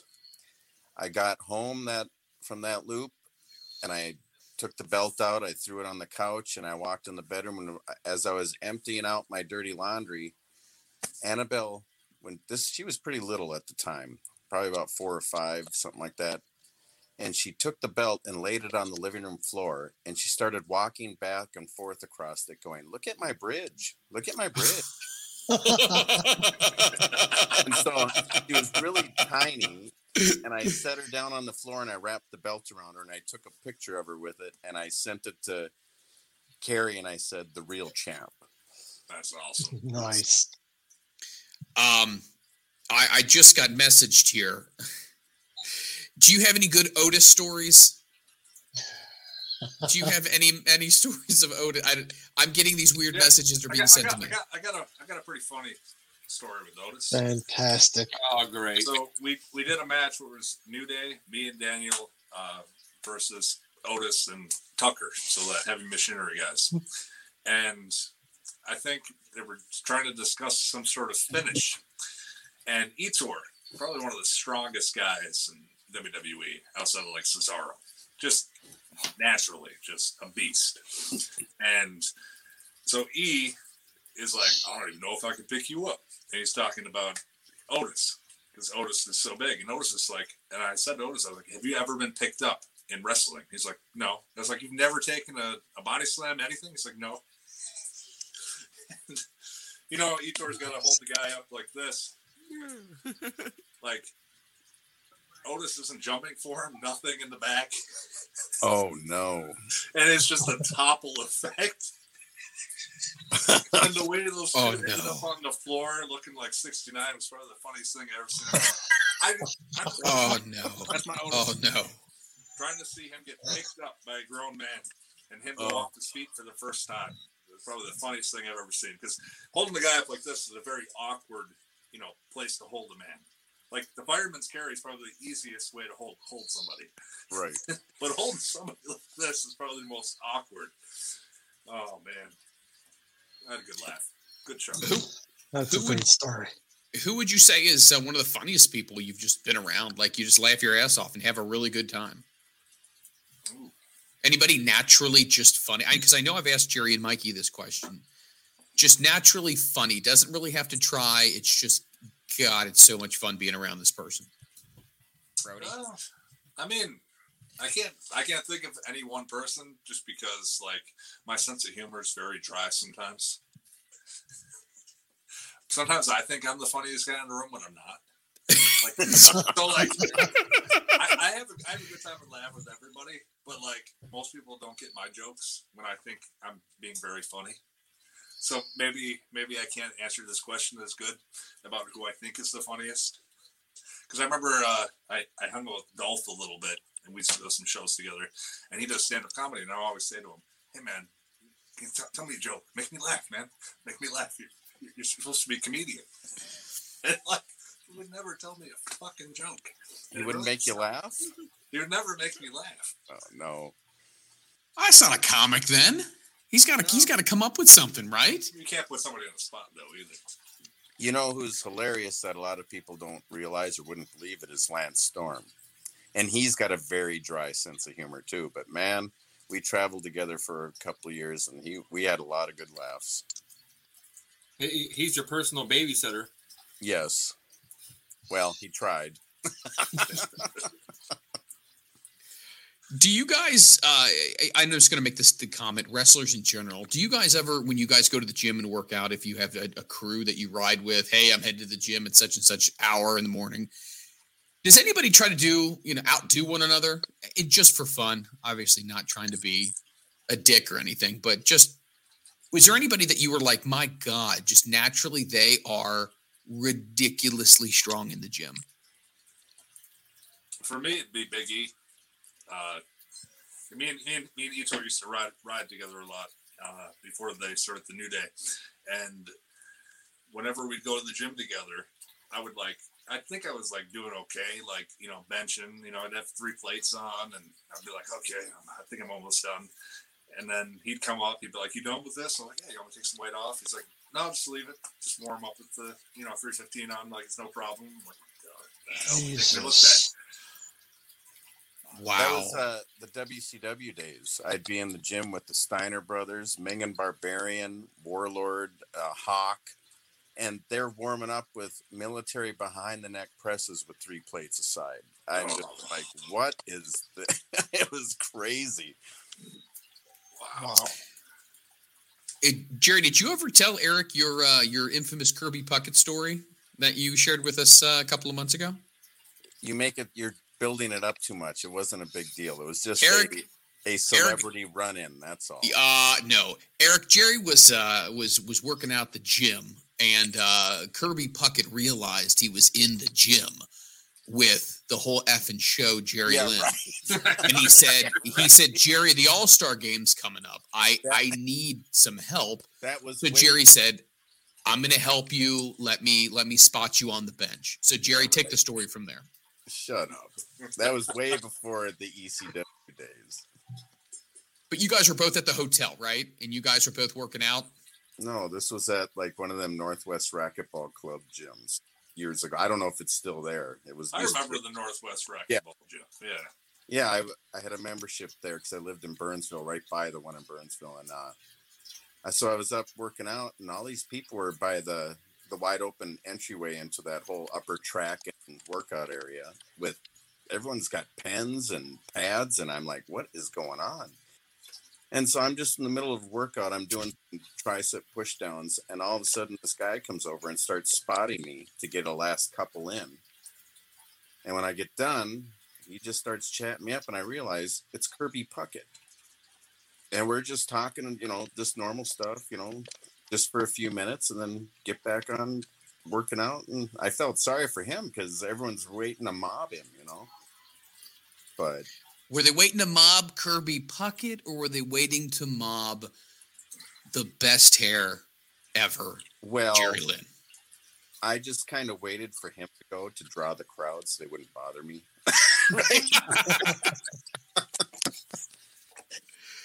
Uh, Wow. Well, I tell you what, Eric, we have had a blast and we have taken up so much of your time, but we are very, very grateful that you have uh, cut out a portion of your evening to join us. Um, you, you didn't even let me uh, try to try to up one up Mister Mister Lynn. Uh, What with this- I want to hear He it. had his, he had Oh, his oh, uh, hey. celebrity story. I'm going to go in the bathroom stall right I now. Had, maybe I had like this this great thing in my head where uh, you know I was I was doing rehab in Minneapolis and um, the rehab place I was I was doing it at was uh, where the Timberwolves train, and I'm walking in one day, and this guy's looking at me with a nice suit on, old deranged look on his head, like eyes wide open, like just smiling and just waving, and I kind of just kind of wave, but just walk away and then as I'm walking away, I'm like, oh fuck, that was Gary Busey. The Point Break is one of my favorite movies. I was like, What? oh shit, I, I ruined it. I'm like, I need to go say hi to him, but I already shut the door. I was like, never mind. All right, that's What? my Gary Busey. All right, I got another one for you, Eric. Wow. Gotta love Gary Busey stories. Eric, that, that, that was good. I want to hear Jerry's other story. Okay. I don't know who's I can't remember which promoter set it up, but after one of the women's NBA games at the Target Center, we were gonna have like I think it was like three three wrestling matches, something like that. So they had the ring set up on a platform. They would just wheel out onto the basketball court when the game was done. So we're in the back in the parking ramp, getting ready to go. We're all in our gear and stuff, and KG pulls up because they had a I'm sure they had their own workout facility, but there also was a Lifetime Fitness and Target Center. Yep. So he pulls up in this, I don't know if it was a Lamborghini or what, but the car must have been three hundred thousand dollars, and gets out and he goes to work out. He's got a towel and his workout clothes on and stuff. So I thought I borrowed a dollar from someone. I got a dollar. And when he came back, I was going to rib him and run up and give him a dollar and say, thanks for bringing my car up. So, so he oh. comes back done with his workout and he's heading to his car. And I go running over there, and some idiot security stops me. Oh, And KG was cool though. He says, "No, no, it's okay, it's okay." And he he sat there and talked to me a while because he saw me in my gear, you know, in my tights and no shirt. He, he was asking, "So what's going on?" I told him what was going on and stuff. So he was really cool. He got you know that he was interested and chatted up, chatted me up for a few minutes. But man, that security guy pissed me off. He ruined my rib. he ruined your rib, but then he, he, he's like, come on over, being nice about it. Yeah, yeah. Like, oh, okay, I gotta talk to you now. Uh, let's do this. Uh, Wow. so who knows? Maybe he saved me. Maybe KG wouldn't have been so cool about the rib. You know? Maybe not. Yeah.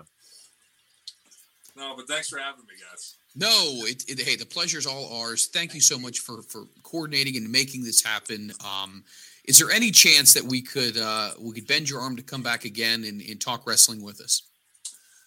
Uh, maybe if uh, if, if if Jerry Wow. actually wears his shirt, so it's not so awkward. Is that a deal breaker? Oh no. Yeah, we Just get that a lot, Eric. bedroom eyes. How about if it's right after a workout and I still have a pump? I'll put Have some oil on. Oh, God. I don't know. I don't know if you guys can hear it, but if everybody's really quiet, you can hear Pat Benatar in the background from Jerry's room. Oh, really? What song? Any of them. I mean, I'm I'm the biggest Pat Benatar fan there is. Heartbreaker, Dream Maker. I do, I do, I do want to mention this to all of our uh, listeners out there who are big metal fans as well. A band, and Eric, I just wanted to mention this to you. It is Siege Lord. Um, I'm not sure if you've been familiar with them. They are from Cincinnati, uh, good friends of ours. They are death metal as well. Um, they have a couple albums that are out. So whenever I get a chance to promote them and let people know about them, you can find them. Uh, I believe over at Bandcamp. You can find them um, on Facebook. You can follow them on Twitter, Instagram, but definitely check them out. Siege Lord, their gimmick is something to be seen. It's uh, it is a very very unique um, display and performance. So Why does one of their guys play the flute? You said something about band camp. The skin flute. I don't think the f- oh jeez look at this God why why I got Sorry. people that are going to hear this and they're going to say hey man thanks for the plug by the way what's with the poll comment yeah thanks a lot Um, but uh guys please follow uh please follow Eric over on Twitter you can follow him at Erick Redbeard that's E R I C K R E D B E A R D um is there any other places people could follow you at as well? Any uh, Instagrams or anything like that? Instagram same handle. I mean, it's weird. Like, yeah, follow me. Like, I, I, I don't like social media. I don't. me neither. Hate it. It's it's it's it's it's just a, a weird necessity to show you're doing things. I guess, like for business. It's it's just odd. Like, I don't know. Well, when you have a family and kids, you just don't have time for it. Pretty much. And then Yeah. you're like, oh, I got to probably post something. And then it's like, whoa, whoa, whoa. all right, here, let me take a picture. Okay, okay, I got I got Jerry in there. Do you have an account over at Pro Wrestling Tees? Uh, where can people maybe go and buy some merch? I mean, I have an account there. The shirts are are not worth it. Don't get them. oh, jeez. Jesus. Check it out at Pro Wrestling Tees at Erick Redbeard Shop. See, Freeland, Mikey's been right the That's whole my, time. That's my, that's my reverse psychology plug to, to, bu- to buy some merch. How's that? The, the way you plugged that was literally identical to the way Jerry and Mikey both follow my. I try so hard to smile and plug it. So yes, by all means, support Eric. Uh, social media, like it, follow it, uh, tweet at him, buy his merchandise. Incredible individual. We wish nothing but the best for him. And um, you and your family, please stay healthy during this pandemic. And we will definitely talk to you down the road, my friend. All right, neuter and spay your pets. Yeah. All right, then. Press the line. We'll talk to you soon, man. All right. I right. see Eric. See you. Nice to see you too. Yep, take care. Bye. All right, guys. Uh, yeah. Oh, All right. I that was pretty go. awesome. We we got we got Eric and we got Jerry. Yeah, so two two huge. Jerry this week. Like, Mikey last week, Jerry this week. I tell you what, they're, they're making cameos. I'll accept it. I'll fucking accept it. Even if it's just one off run ins, hey, they're popping in. We're getting, you know, us See. to interact and keep the show rolling while getting regular parts of FRM. Hey, fuck it. I'm f- way more than all about this. I really am. Yes. As well. Fortunately, I was supposed to have a meeting about this time tonight at the building, but it got canceled. So Is that Um, good or bad? That was, I don't know. Either way you look at it. Yeah, It's just it's just a rescheduling thing. They'll they'll find Jerry at the uh, the pancake brunch tomorrow and they'll talk to him some. There you go. Yeah. But but. Jerry, thank you so much for for swinging by here. Awesome job, by the way, this past weekend. All jokes aside, it was a lot of fun. So Job on. well done. I'm giving you the all Mick Foley thumbs up. If anyone really expected anything else out of the fucking exploding barbed wire death match, the, even me being the youngest fan, not related to the show, etc., I was talking to my buddy in California who got back into wrestling, who ordered it. I go, bring on the fuckery, bring on the hokiness. No matter what you expect, I promise you, I've seen enough of these. Bring on the fuckery and bring on the hokiness. I love Moxley's comment at the end about, goddamn, you know, Kenny's a five star wrestler, etc., but he's can't build a fucking exploding ring worth a fuck. You know, I love that they're rolling with that in a story because, Right. like Tony said, short of us actually blowing up and fucking killing people, what the fuck did you expect here? So I, I love it. Well- I fucking love every bit of it. I'm more than okay with it. Jerry, I'm. I hope you had something to fucking do with this. I don't know what you coached, agented during the show, but the bits of the highlights I got to watch on YouTube and the results I read online. This has been the best show y'all have put on. I fucking Yes. love it. I fucking love the shit out of it. I love that I get 20 year lapsed wrestling fans who were like, oh, I'll watch old wrestling with you, but I don't like new shit.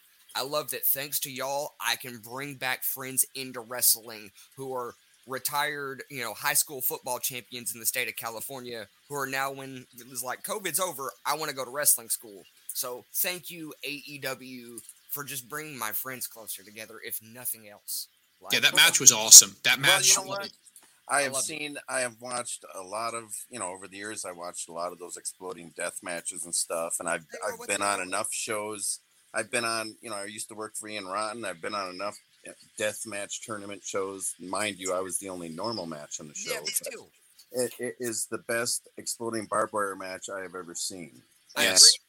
I agree. Those guys killed it. They they busted their butts. Not a thing. It was it was a work of art, and those guys left it all out there, They sure did. and it was great. I Yeah, also so- love the Eddie coming out part. I love where the story can go with that. I love the fact that Sami Callihan's an impact and has a fucking, you know, history with Moxley. I love all the avenues this can go. Again, Right. like Eric was talking about, you know, the decline of, you know, wrestling impact, you know, feedback because of Twitter. Well, I've always been a wrestling nerd. I found dirt sheets when I was in middle school. Oh, my pleasure. I'm I'm just very fortunate to, and I'm grateful to have this job. So, I'm and I- glad you're there. Jerry, we always will support you, and it is so awesome to see you. I know it is way past your bedtime, and you're probably wanting to try to get some rest here. Um, I, I can tell you haven't put on the cream yet. Uh, I know you need to do that. Uh, as a friend, I'm just gonna just a little bit under here, a little bit under here. oh, I saved that for before I go to work to help them bags under the eyes. Oh, oh, well then, even better. Crack out the Yep. cucumbers before you lay your head down tonight. Okay. There you go. All right. We, we love you, Jerry. Thank you so much for taking some time to chat with us. Okay, buddy. All right. Take care, talk to Eric. ya. Bye. We'll see ya. I do not know if I am live, but hopefully I am. Guys, I do apologize here. There seemed to have been a little bit of a glitch. Hopefully you're still sticking with us here. Uh, let me bring the guys back in here to uh, to chat about a couple other things that we have been wanting to do. Yeah, I know. I God, I wish I could say it was me, but it wasn't. It was uh I'm going to blame it on Jerry Lynn this time. So don't go anywhere. We are going to get this fixed. So stay tuned. We're going to play this and we'll be right back.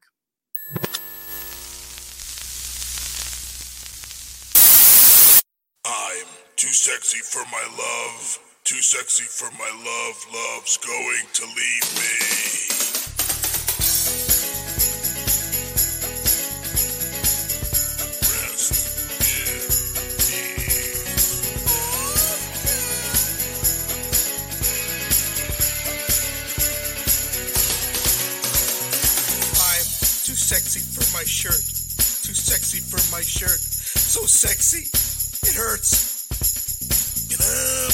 Sexy for Milan.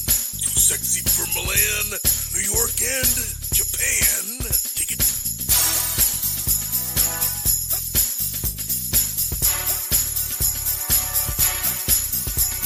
And I'm too sexy for your party. Too sexy for your party. No way. I am disco dancing. I'm a model. You know what I mean? And I do my little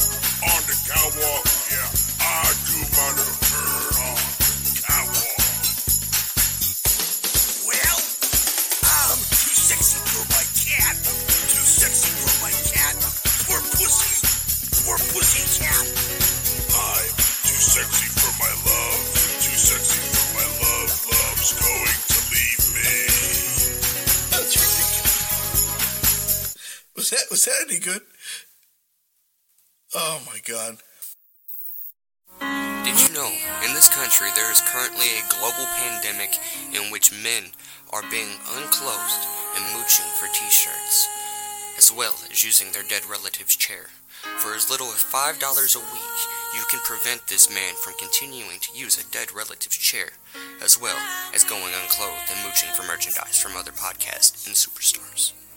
Please donate what you can at frmpod at gmail.com.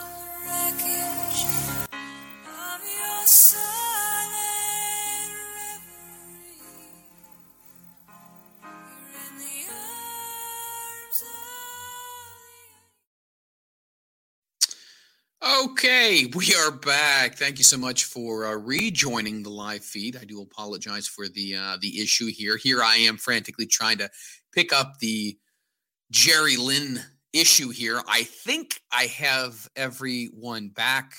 Let me bring the crew back in. Bring in Anton. It, Jerry Lynn. Yeah, God Jerry ended the whole show. The whole effing show ended our whole show.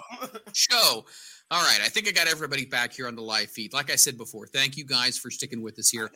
Uh, if you were watching before, and if you know anyone who is joining the show as well, please let them know on social media. Tweet, tweet right now. Everyone who, who can hear my voice, tweet to go to Twitch. No. Travis. No, we did not drop the ball bigger than AEW did. Again, Go to Twitch. fucking FMW exploding barbed wire death match? They never fucking end the way anyone expects them to.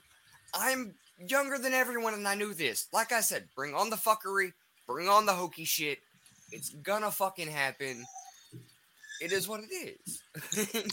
All right, let's let's get into some things that have happened so far in wrestling. I want to start off with the Rid here. Uh, did you get a chance to see AEW Revolution, and what are your thoughts on the pay per view as a whole? on the whole, I think that from beginning to end, it just got better. Uh, they went and did storylines. They they finished up, you know, some storylines, and they opened doors for new ones. Uh, me personally, I've been waiting and waiting and waiting, and it just keeps getting better. With the when is Jericho finally turning face? Yes, and it seems like so so soon because you cannot have a heel being yelling and screaming and then the, the crowd's super into you singing the whole entire song like i just can't wait for mjf to finally kick out jericho take over the inner circle and uh just wow I, I I think I'd rather have Jerry with the uh, with the nipple tease. yeah, That's yeah, kind of no, that's kind of blowing my mind. W- we have ourselves yet, I believe, fuck is this another. I know this is another run-in situation. Not really sure exactly what's happening, kids, but please please love it. stand by. This this might possibly be one of our best episodes ever. Um, let me throw it over to our good friend up there who hunts moose and drinks whiskey. He's in Canada. Uh, what was your take on the show itself? What was your take on that, Christopher? I didn't see the whole Revolution show. I seen probably the first half of it. Not an educated opinion, anyhow.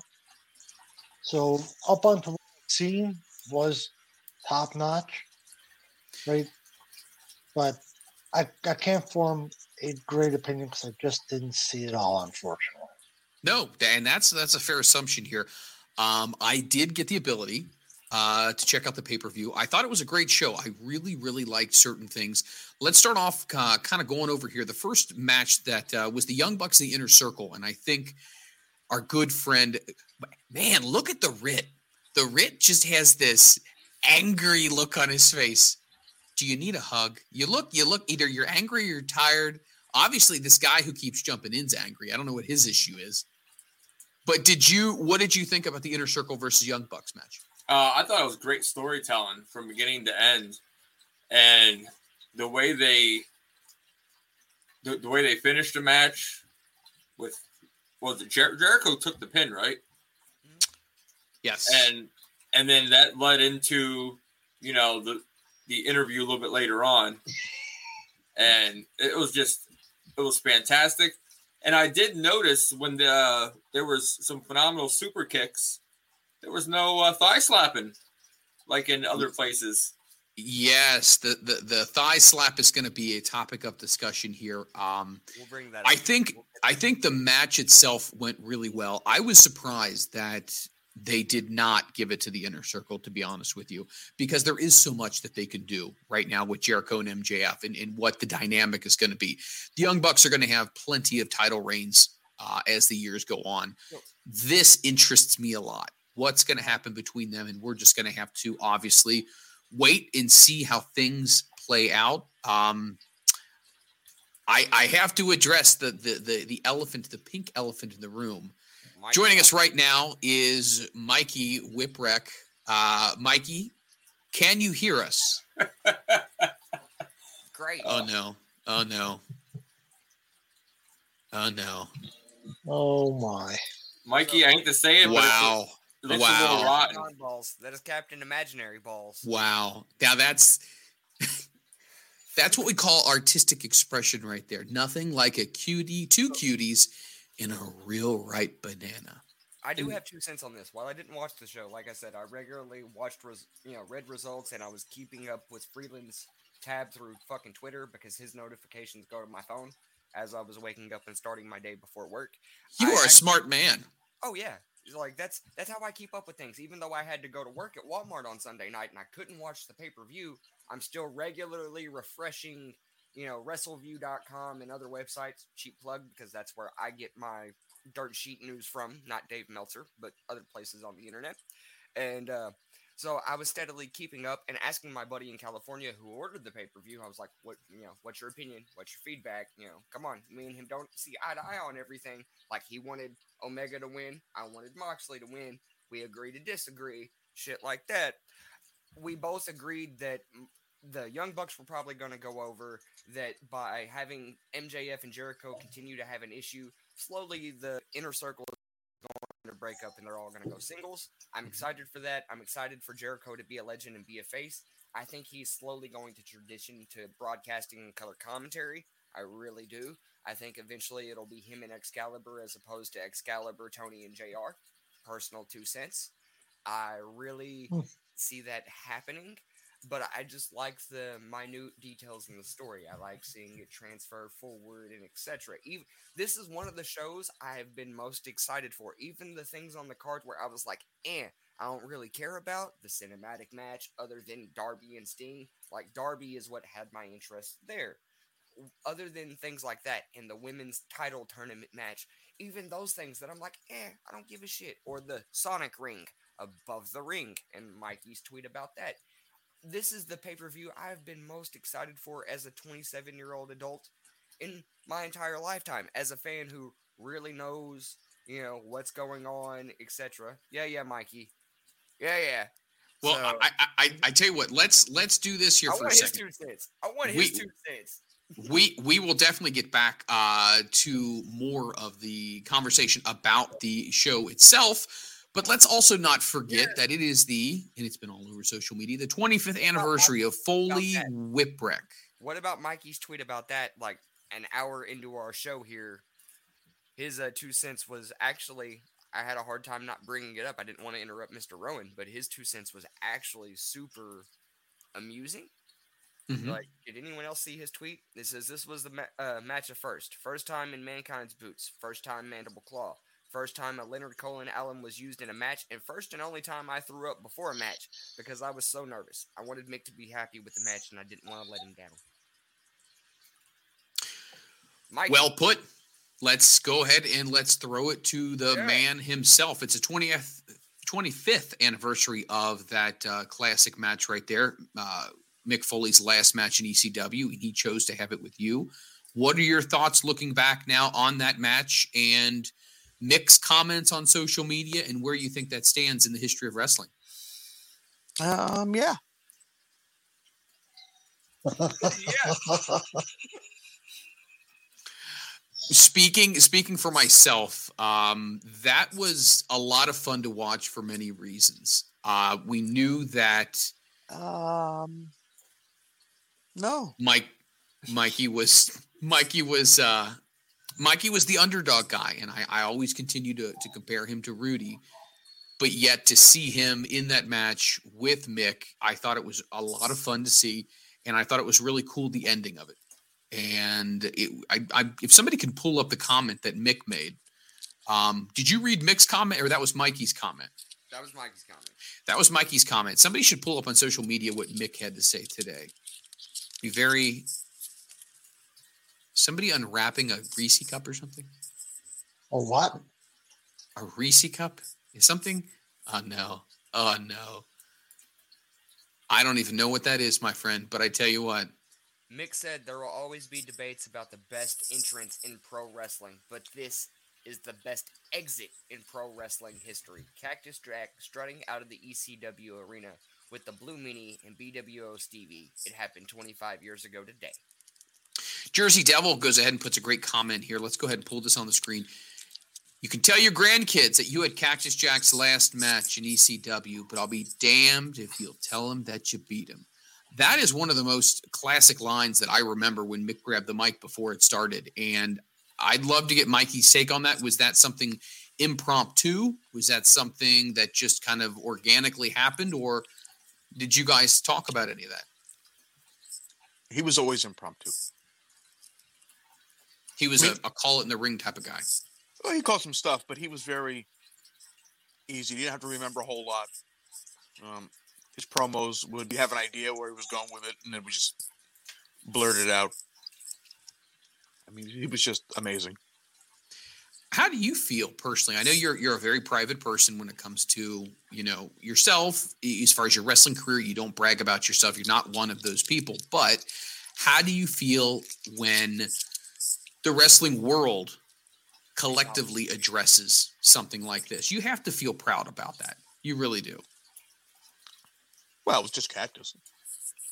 Well, there's a lot I of don't think people. who- anybody made a big deal But about you it. know you love Cactus. Jesus criminy, here I am trying to be a good fucking host. A lot of people also chimed in here. Just bury me. You know, I'm going to go to a bathroom stall and bend over. hmm Ethernet cable and a screwdriver. That's a little much. That's a little mu- even for you, my Oh. friend. He prefers the ball peen hammer. Oh shit! Damn. Claw end. First, Yes. So, oh, so let's be serious here for a second, here, Oh. Mikey. So, are you surprised that that still gets talked about? Um, yes, because I don't really seem to get talked about much anywhere. motherfucker, you've been in a video game. You've, you know, let people you consider legends acknowledge you. Like, and while we know you're like, eh, you're very, you know, modest about a lot of these things, you gotta fucking love that because you truly are modest about these things. You're like, eh. But I mean, other we- people, legends in the business, people who are considered legends in the business, love moments involving you. That's that's gotta make you feel good. And we finally Cool. got to hear. Yeah. We fi- we finally got to hear the infamous uh, blood squirting story with the eight and a half by eleven piece of, piece of flash paper. Yeah. I I think that was amazing. Yeah, I don't know. I just look. I'm just me, man. Like I tell my wife all the time, like when something happens and I get acknowledged or whatever, I, I tell my I go, I don't understand this. I said because if I was a wrestling fan, I hate me. I hate me anyway half the time, but I just I I love don't the know. shit out of you, dude. Why would you? Why would you, if you were a wrestling fan, not be a fan of of that character? yeah. I don't know. Maybe because it's me, and I. I So I, I get It- not liking it- liking the Rudy character, but like you know the satanic pyromaniac, Mikey, Chris Farley, etc. Like that really is me as a real person in so many ways. I love that character because, like you said, it's you being a character but not being a character. Like that's me as a real person in so many fucking ways. I- besides the fact I'm 120 pounds. I was. like, well, I love used to be that shit. 120 pounds. um. Well, I am. I'm not gonna lie. Again, FRM ECW. I, I'm not going to bullshit the people who listen to this fucking show. we um the the devil Mikey is honestly it's not much of a stretch Hmm, for my real personality I believe that. because there are nights I'll just go. I don't want to say I'm like bipolar and I get manic, but I have severe mood swings, and w- when I'm up and I mean, forget it. Like all bets are off. Like it's just that it's just who fucking knows what type of insanity or what fucking weird things gonna pop in my head. That, that's either going to be said or done. That's how I feel when I step on a music stage. We're keeping somebody up now. Fuck 'em.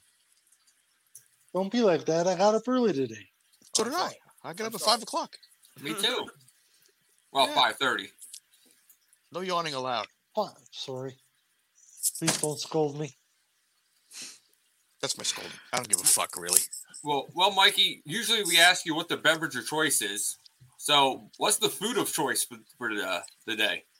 I could almost smell chocolate on his breath. Uh, you would be correct. Peanut butter cups. Um, Nice. Buzz I called Reese Cup and his camera wasn't even on. That is classic fat kid right here. I know the sounds of the paper that the company uses. I mean, it could have been a Hershey Kiss. It could have been a, like one of the. It's, it's Easter coming up. Could have been a foil wrapped egg, but no, motherfucker knew. It was a fucking Reese's peanut butter cup. And, That's right. and didn't the Reese's Peanut Butter Cup win the candy in the Halloween contest? Yes, it did. Yes, it did. Mhm. It's left over from Christmas. I probably should be eating it, but that's all right. It's my kids. They won't know. Do you do you still have leftovers from the the Girl Scout thing from this year? Oh, motherfucker! Sorry, sorry, Like- sorry. I was free and fucking clear. You're giving him It was supposed to be the end because they could not do real cookie booths.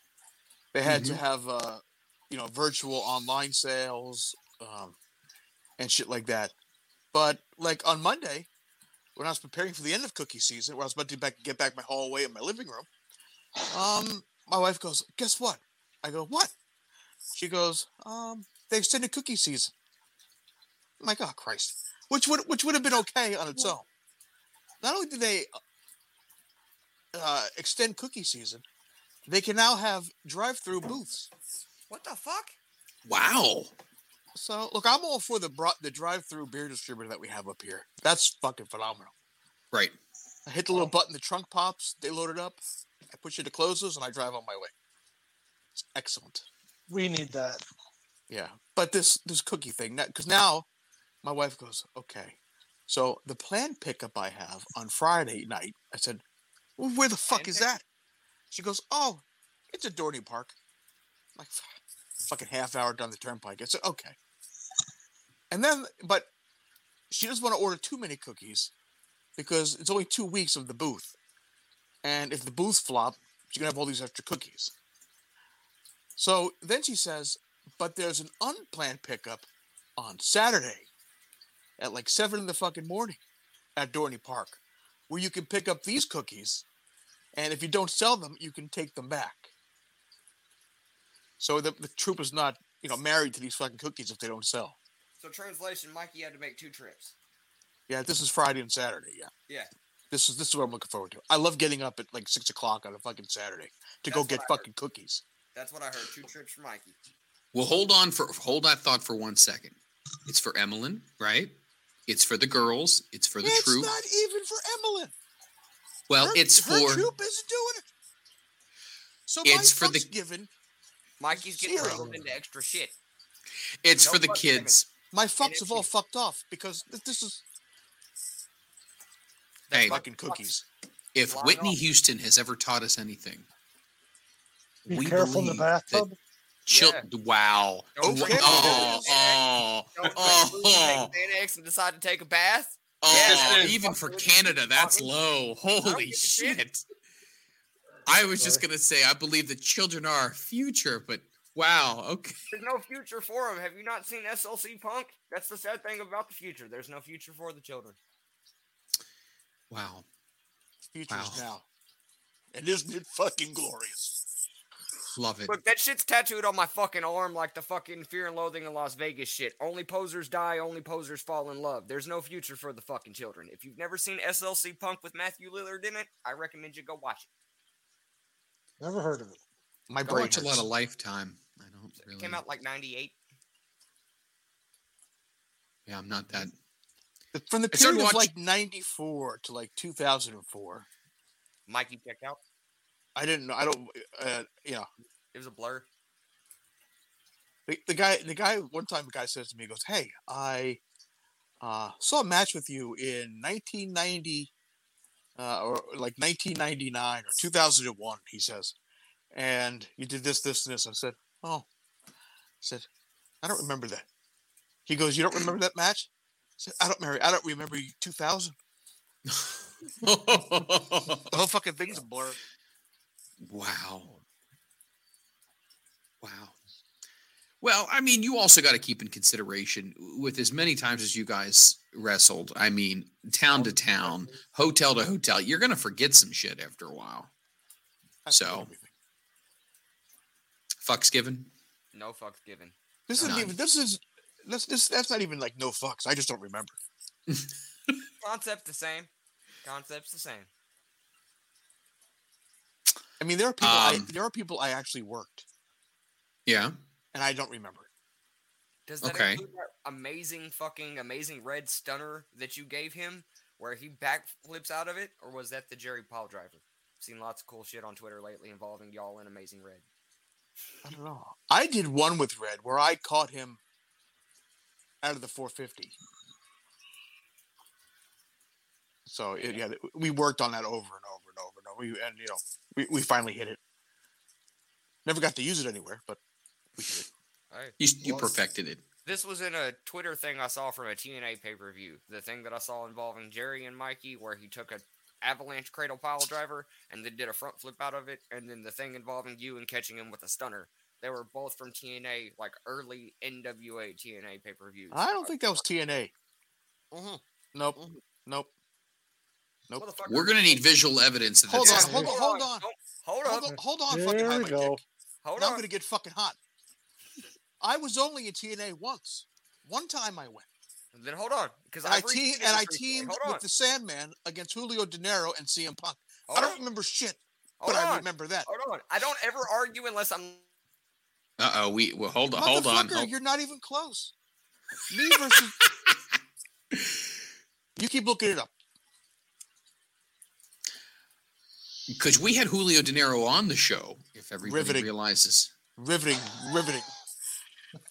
you can go back in our archives if you'd like to go ahead and check Don't out do that, that. show. Don't do that.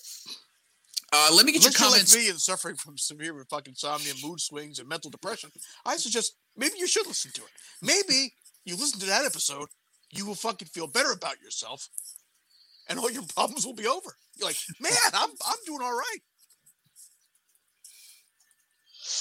God love you. Yeah. We've missed you. We have missed you. Um, let me let me comment on something that we saw on social Find it media. yet. You Huh? Antoine, Antoine, you find it yet? Hold on. Yeah, that's I right. still tweet a looking. lot. Gi- get- that's right. Give me the hold on. You gotta. Hold on. I We'll talk to you next week. You'll still be looking for it, Nah, won't that long. buddy. I am telling you for a fact. I did not work with Red in TNA. I went one time to the tag match. Jeff Jarrett said, "Hey, Mike, Jeff Fun, you coming back?" And I looked at him and said, "No." And that's that. let let me a- a- as he is searching for that. Let me also make a comment here. I saw on social media you and your good friend, Big Daddy Beardo, Yes. went uh, and and got yourself a, a drink. How was it like going out, enjoying non-COVID restrictions with a uh, a little adult beverage? Uh, it was nice. It was it was nice. It was for his wife's birthday, Nice. um, so it was it was fun. You know, it had you had to wear the mask when you go to and from the table, um, but it was it was nice. I got a giant. Uh, that beer was fucking huge. They said, "Oh, do you want the, the the twelve ounce, the twenty four, the 32? And I'm thinking, ah, fuck, 32. Because I'm thinking 24 is like no big deal. She brought this fucking mug, and I'm like, holy fuck. That was massive, even in the picture, and I can only imagine don't what that was like. his. He did not. It was very depressing. Yeah. Oh, Rit, you got to get on him this week. Got to get on him for that. You always get the 32 ounce beer if it's an option. You never pass on it. I don't think I've ever had one that big. Like I just keep, I just, yeah, I just, they just keep bringing. I just say, look, lady, I'm gonna chug this thing. In about 30 seconds, it's gonna be gone. Just keep bringing them over. Uh, the 32 ounce one. That, I mean, that that lasted a couple of minutes. A couple of. oh, jeez. couple minutes. You find it yet? No, not yet. Yeah, no shit. since we since we are wow since we are still on the uh, since we're still on the topic of drinks i He do want to mention finger. Hey, Antoine, go fuck your ass. wow oh my God. since we are on the topic of beverages guys i do want to let you know that i have continued to be in contact with our dear friends over at buzzballz and i will Yeah, be they're doing a lot. having I will be having a big announcement hopefully coming up next week on the show, along with yet another special guest who's reached out to me and said they would like to come on. So Who? follow me Who? on social media. I will Who? give you the details. Hey, you know what, folks? Have I not delivered? Have I not delivered? I don't know. I've I've about eight people on every week. I have delivered. I have. You find it yet, Antlick? Hold on. Let's let's see what he says. Look for all kinds of shit. He's still keep looking through shit. you're not gonna find shit. Not gonna find it. Well, it's not my fault if people delete tweets that I retweeted. Well, can't you just Google it? I'm gonna try. Fuck it. You can Okay, you can ahead, find Google it. Find it, please. for Hey, hey, I have some other big announcements that are going to be coming up in the weeks to come. So please follow me on social media and uh, follow FRM Pod because things are happening, my friend. It's a it's what we are calling a fluid situation. You like that fluid? Yeah. Looked Okay. you had- No, it looked like no, you had a seizure. no, No, no sell my shit, everybody. No sell my shit. I appreciate that. Everything I do for you. Ugh. Yeah. ECW fan actually came up with something. You ready? He found this. Anton, you ready? Yeah. Check out the screen. All right. I guess I'm wrong. Hey, if I'm wrong, I'm wrong. Hold on. I'm wrong. I'm wrong. Search results. Zero. Hold on. Let me find. I just here. know that I have retweeted something about Ma- uh, Mikey giving an amazing stunner to Red lately, in which Red took an amazing fucking bump, and I thought it was TNA. If I'm wrong, I'm wrong. So, but I motherfucker. re- I, I I told you you were wrong. hey, if I'm you wrong, sit I'm there wrong. and I just know proceeded to argue retweeted with an me amazing as fucking if- stunner involving you giving Red an amazing stunner recently. I've retweeted this. in TNA. Find it. I thought it was TNA. If it's not TNA, I'm wrong, and that's fine. But it's still an amazing stunner. I'm You okay with being TNA wrong. backwards is ant. So I'm okay with being wrong. I just want to fucking find it. Apparently, Vince you were Russo- okay with being wrong because I told Vince you you were Russo wrong. Jr. jumps in and says you're you're wrong. That's what he's It's saying. By the way, Vince Russo Jr. Liam Savage is going to join us again. He's going to be. We're we're working something out here. Hold on, I'm gonna do a fucking search here. Hold on, Oh no. Oh no. He's oh. I'm gonna fucking find this thing. as they are looking this up. Let's kind of get jump back in here, back and forth on our topics here. So, uh, the Rit and uh, and Moose Man, what are we thinking about the overall enjoyment of the pay per view itself, uh, based We'll upon what find you've read? shit. But you want to hit it first? Yeah. From what I've seen, it was solid. Uh, from what I've read, the rest of the event was even better. I need to look into trying to get that somehow. But I'd give it a, from what I've seen, a solid B.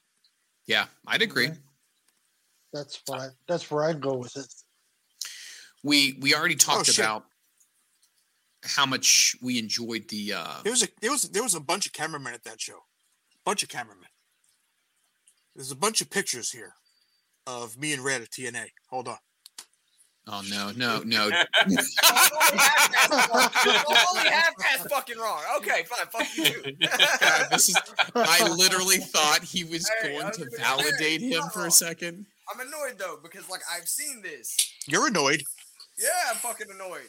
Why? I don't ever fucking like debate shit unless I'm like 99% sure that I'm fucking right. Otherwise, I'll go, hey, fucking, I'm wrong. Like, I have no problem being fucking wrong. Like, I don't fucking care. Well, apparently you did have a problem with being wrong. Because I think I'm fucking right. That's the only time I ever fucking have a fucking problem with it is when I'm like, God damn it, I know I'm fucking right here. Mikey, I want to bring I, I want to bring this topic on here as well. you said Uh, it Mo- yourself in your answer. No. Moondog Murray joined us last week on the show. Uh, great guy, Murray. very very nice. Yes, He's lost a lot of weight. he looks fantastic. I tell you what, maybe I should not attempt to be a pro wrestler, but maybe I should just train with pro wrestlers, Go for it. and I can just I can just help out. Maybe I should train with him. Go I for mean, it. I do you some good. Knock I yourself out. probably would. Now, I will say this: I'm not sure if anybody listening has ever had these issues here, but I am actually seeing the. Uh, my, what are they? always uh, get it up. Are you are you trying to make an assertion that it's my Willie that I'm Okay, having an well- issue with? He's making an insertion. I walked into that one, or I backed into it, depending on how you enjoy Well- things. Um, no, I have an issue with my sciatic nerve. Anybody in the chat ever have any issues with your sciatic nerve, No, Mikey? never, sciatic never. issue? No. No, never. No. Yeah. So No, I mean find- I know you've had a lot of injuries, but sciatic specifically. Yep. Okay. Yep. Uh, Sucks ass. This is miserable. Uh geez, now he's trying to show us video. Wow. That looks like I TNA. find it, but it's not TNA. So Mikey wins that part. Mikey does win that part, but yeah, just. So it's not Anton, TNA. let it go, bud. Let it go. I fucking finally found it though. Like that's just I'm fucking happy I, didn't, finally I found it. didn't deny That's it all. existed. I'm just telling you it wasn't TNA. Yeah, no, I believe I I- believe So, that our good friend Jersey Devil might have an answer to this question in three, two, one. Here it is. yes, fucking thank you. So I just knew that I saw a really cool fucking Mikey and Amazing Red Stunner. That's all I knew I saw. Really. So fuck it. At least someone has an actual date. That And was in PWF, which I'm not familiar with the promotion. Neither am I. Um, And pills were fun. Pills for fun. Okay. Did Axel Rock love that promotion? No. I would love to see some uh, some footage from IWA Mid South. no shit. I don't know if I can find that anywhere. That was the Bucket pissers.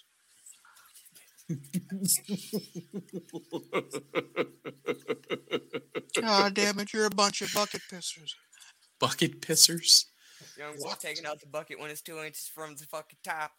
Oh yeah, the young boys. I forgot about. It. They had that no one. bathroom, but in case you're wondering, and uh, the boys had to pee in a bucket. Yeah. I So instead of a circle jerk, it was a circle about that. piss. Do you? Okay, let me ask you this question: Would you feel comfortable? Okay, let's just hypothetically say it was a, it was a Gatorade jug, right? An orange Gatorade jug. Hold the John of the guy next to you pointed to the bucket circle. Would you? Would you Instead of use? circle pit, circle piss. Would you use the bucket the same time someone else was using the bucket? Meaning you're exposed and your comrade next to you is exposed using the bucket at the same time, or is it one person at the bucket at a time? What is the the ratio here of Johnsons to bucket at a time? God damn it, Freeland. You and your comments Wh- about why? exhibition guys, but you want to bring this up. Yeah, why? Freeland? No, Why I'm just asking. I I just don't know because a lot of athletes and sports and whatnot, they're all just kind of like, hey, whatever's whatever. I didn't know if wrestling had a specific etiquette. Like, hey, there's the piss bucket. Hey, Bob's over there now. Jimmy's next to go, and That's then actually- it's Malcolm. Neil, it's Neil and Bob. Bob, you s- Hey, Freeland, did, didn't you ever watch Ghostbusters and learn you never cross streams? never crossed cross the stream. streams. No. This is true. Yes, I yes I am. I, I am a teacher. Uh, there's something I need to talk to all of you about about me being a teacher. Um, That's that's Yeah. fucking scary. No, just just something that um, Oh was brought to that was brought to my attention. I'll, I'll talk to you about it off the air. That wow. that you shouldn't kneel down in front of the children and whisper. People get the wrong idea. Oh my! I just need I just need to take the steering wheel and, and make it Yui right you now. haven't seen this motherfucker in a bathtub with chocolate uh, with uh, That- cookies. that is quite enough, and I, I don't. I can't wait ha- to release that one day. we don't have it anymore. It's gone. Oh, I have It it. is it is no it. longer in existence. Oh, I have it. I put effects on everything, and I rewound it and played it over and over again. like the Jerry Lynn "I'm going to blow you" clip. Wait a minute. I Underwater. never but that was not that was that wasn't a my comment. The the the the the Jerry Lynn comment. That wasn't me. No, that was from the movie, the trailer. Correct. The trailer from the movie. Correct. But there's a I have a video of you in the bathtub, all soaked up. Tell them tell people to buy Girl Scout cookies. I'm thinking, I mean, now hopefully it wasn't a hard sell, but you know it was it was it was uh yeah. Sleepy. I know that Oh. that kind of that kind of follows me around. uh, I have never seen a video disappear so fast in my life. Uh, mm-hmm. Mm-hmm. I'm in the bathtub with my bubbles. Here comes the torpedo. oh fuck! Thank you, Vince Russo Jr. Appreciate that. God damn it, guys. Um, what else was I going to say? What else was I going to say? So I think we can kind of table the uh the, Oh shit! the Did you guys see pay-per-view. that? No, you no, no, no, no. Did you, did you guys see that? Don't do this. But did you see that? No, but I'd like to. Did Don't you see do it? this. Can No, get? I, come on. I, man, I, Come well, on. maybe I didn't see it. I, I thought it was, uh, you know, a, a video of me and Red in TNA. I thought, I thought that's what it was, but- but it wasn't it. Not even wow. Mad. I'm not even mad. What the Love fuck are you it. gonna be mad about? You were wrong. Yeah, no, that's just I'm- it. I'm When not even mad. I'm like fucking. it's just it. Like unlike other people who continue to get mad about it, for a while, Oh my God. no fucks given. No, I'm good. I'm fine. Oh. I, I've never been better. that fucking video was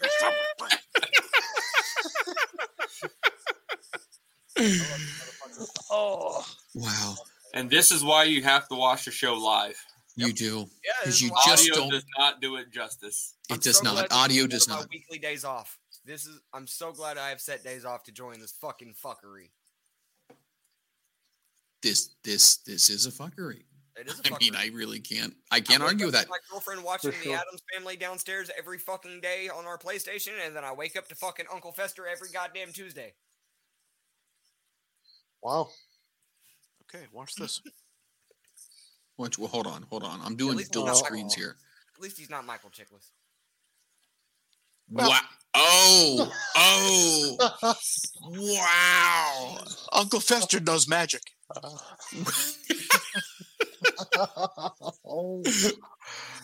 Oh, and God, I love it. He's gone. Wow. There it is. Whoop. There it is, friends. Um, Everybody said they fucking missed me. Well, this is what we need. This is what we need. We need a shot in the arm right here. And that's our first That's Right, Bubba, in what has it been? Five weeks? Very that's nice. right, Bubba. I'll tell you now, Brian Blair. You cut him out there with have my dick. I tell you now. You say to Mikey, work, work at the match with Amazing Rouge. And he do stuff at TNA. Rouge. I tell you, it's the greatest, greatest moment I ever have in my life in the Pottstown, Pennsylvania, at the BWF anniversary show. Oh my. Oh. Love it. Hmm. Love it, love it, love it. Antoine got kicked. He did. Right in the nutsack. Did you? Hey, hey, Mikey, Burger did jerk. you know? What? Did, Hey, how are you?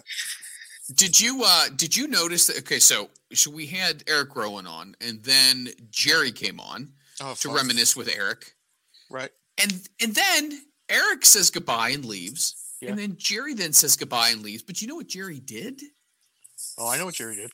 jerry ended the whole feed He was done. he did He was he done. was done i was gonna graciously just say hey thanks jerry we'll let you go we'll talk to you later and no he ends the whole show yeah Oops. A daisy.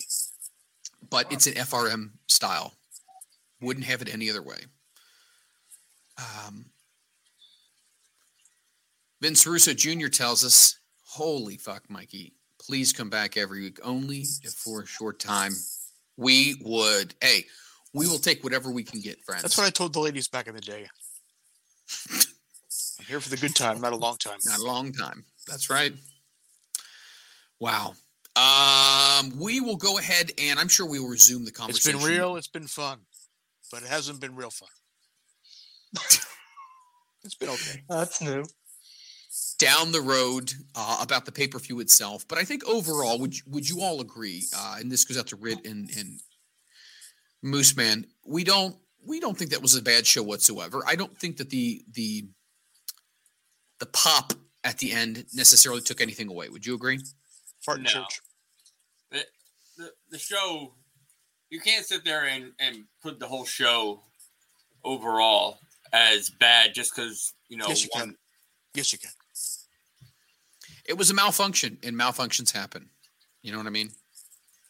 But I think it was a good show. I think it was fun. I'm excited to see what happens next. Tomorrow's going to be a big night. By the way, something I was going to talk about that I didn't get around to just because things ran long. Um, That's a first. really quick, what are your thoughts? First, go to Christopher. What are your thoughts? NXT moving to Tuesday nights. Probably not a bad move for him. Less competition. I mean, AEW, AEW generally beats him. So Right. move to a different week, get some more fans watching. Can't blame they him. were they were saying because NBC Sports is now being absolved, uh, they are taking the programming that was going to air on that, and because they're owned by NBC Universal, USA Network, they're going to go ahead and they're going to convert hockey over to Tuesday nights. Hockey obviously gets better ratings than pro wrestling, therefore they're going to Hockey's on Wednesday. acquiesce. Or I'm sorry, on Wednesday nights, hockey. So they're going to bump them to the night before, which is Tuesday. So it's it's not waving of I've the white this, and I flag. corrected you. I have no idea what's going on anywhere. Mm-hmm. Did you Yeah, see the so- pyro for Bobby Lashley yesterday? I did not. No. Oh, he got a new entrance. It's it's actually pretty fucking cool Is it a lot of pyro? compared to Sunday. Yes. Oh, jeez. I, I I feel like this is this is never gonna this is never gonna fully go away. But uh what do we got coming up on the show with uh with the cult of Beardo? What uh what can we expect this week? I have absolutely no idea. I, Well, that's a good oh, plug. just another week. Yeah, God, God love you guys. I'm trying to literally segue into different things. Uh, even Erick Rowan answered the question the same way Mikey did. I said, Erick, where can people get your merch? He goes, not, Ro- not Pro Wrestling Tees. Don't go there. A smart man. He goes, they don't. It's, it's my my shirts are there, but they're not selling. You know, so you know what? We should have known. But the Cult of Beardo is coming this week. Anything in particular you guys are going to talk about? Anything that we can start plugging right now? uh, I have no idea. Beardo and I have not really talked about it. I, I know we're going to do a new style on Cult of Beardo. Uh, we're going to do a new launch. Other than that, I have no idea. Okay. Very cool. And you guys will be on live Thursday night. We're hoping.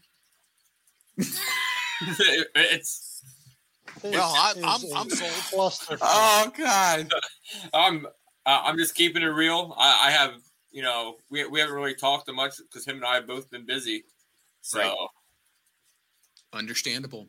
Um, however, uh, if things are going to be going the way they should be, um, Thursday night, Cult of Beardo, check him out. Beardo and the Rit. Follow him on social media at Big Daddy Beardo. And what is your handle, Rit? I couldn't tell you. I think it's uh the underscore writ. I'm thinking with two T's. I, I I don't I don't at myself. I am not that good at hosting, and it makes me look even worse when I try to ask questions. Oh, Christopher. Oh, no. Christopher Butt. Here it is. Here it is. It's at Yes. underscore the underscore writ. Oh, that Canadian internet's coming back now. it's that, it's that dial up again. It's like an alligator I- in a death spiral. Oh, I can't take it, guys. We have gone long tonight. And I can't often say that I do. However, we enjoy and appreciate you guys hanging with us here on another week of front row material. Once again, we'd like to thank our special guest, Erick Rowan. Uh, please go over and follow him on social media. It's at Erick Redbeard. Um, we also want to thank Jerry Lynn for making a run in. And we also want to thank Mikey Whipwreck for coming in again this week and generating some laughs for us when we definitely, definitely needed it. Uh, you can find Jerry and Mikey merchandise over at Pro Wrestling Tees if you so desire. Fuck pro wrestling Uh, tees. Like Fuck them then. I'm hey. over it with the fucking coupon again. Like I'm over it. Not fuck them, but fuck them. Right. Not sexually. I mean, we're not in a committed relationship, so we probably shouldn't be like, you know, copulation with pro Fuck wrestling. tees. Spreadshirt, Etsy. Fucking Whoa, no, no, no, fucking hold on. Sp- Spreadshirt. I'm not rated to pull the underpants down on uh, Spreadshirt. Spreadshirt, my friend, has all of your front row material merchandise. The Rick here's my can vouch question. for this. Here's, here's my question about Spreadshirt. Yes. Mm-hmm. We can't get in it. God, stop! No, not now. Now's So- not the time. so therefore, now's not the in it. time to say this. So, No. so therefore, the shirt that somebody bought, we have No. no idea they bought it. Stop. They'll never get paid. So if you want a front row material shirt where the profits are gonna fucking just go into fucking space somewhere for eternity, go for it.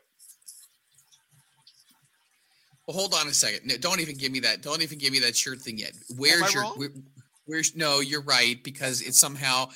See, I got a bank account and a checking account, and my and my money goes to my bank account, and I got to put it into my checking account. No one's gonna get that gag. It's Kevin Hart. Um, no, we we have some glitches because we happen to set up an international account, and somehow we uh, we have some issues with the international account about getting our funds converted from Canadian to American dollars. And when that happens, the dollar fourteen that each one of us would get uh, actually gets jacked down to like sixty three cents. But um, but wait a second, Rit, you got a skull cap. Where is the skull cap? Up in my room. Isn't that where you're at right now? No, I actually. Hey, Mikey sit there and told me many, many, many, many weeks ago to be professional. Mhm. I got a new microphone. I went out and bought a computer desk. I'm I'm, I'm downstairs in my in my office. Nice. Well Very done. good. I Well appreciate done. that. But you, are you happy with the skull cap product itself? Yeah, yeah. I, I, I love it. It fits it fits snug. Uh, you know the, the Mhm. logo is fantastic. Is it iron on? It's good.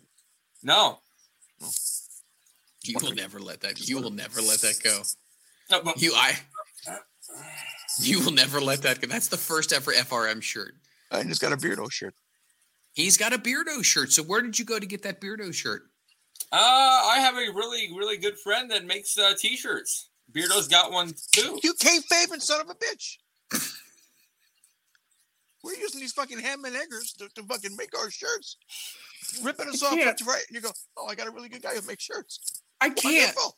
Thanks for I sharing can't. that information. I've told Beardo to, to let you know. Why can't you just tell me? That yeah, was, I was just.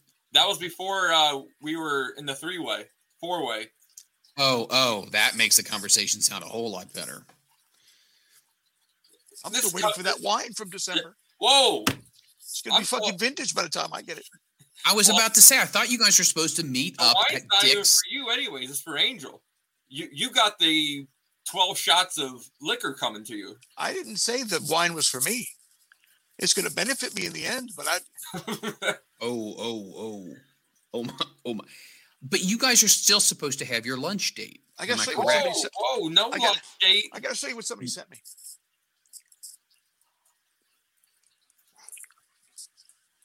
Okay, what do we got here? What do we got? Undertaker wine. Who sent you Undertaker wine? Mark Calaway? Somebody. My wish. And and yeah.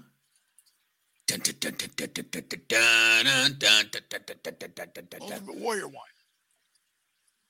Nice. Hey, what what are those action figures? What what are those things? Go walk back over there, there, uh, my friend. What is that again? What's on the wall there? Or on the shelf? What do we got? We got the Funko Poppos. Okay. We we know you're a big Disney fan. I completely understand that. Very nice. That castle's phenomenal. And, It uh, is. those What 3D in the 3D hell? puzzles. What three- in the they're 3D hell is puzzles. that? That this is. is fucking Tinkerbell. That's fucking some other broad. Oh think that's Buzz Lightyear God, back there. it's Another broad. There's a, a castle one back here. Nice. Yeah. uh, I got my my daughter one of those 3D puzzles of uh, Dumbo. Oh my goodness, she sit there and she had to go online to figure out how to how to put it together. Nice. That's that's ashes. Ashes of what? My dog. Oh, oh. That's that's my that's that's the peep. That's my old dog. Before non balls came into the picture. Right. Yeah. Very nice. What the fuck was I talking about? I.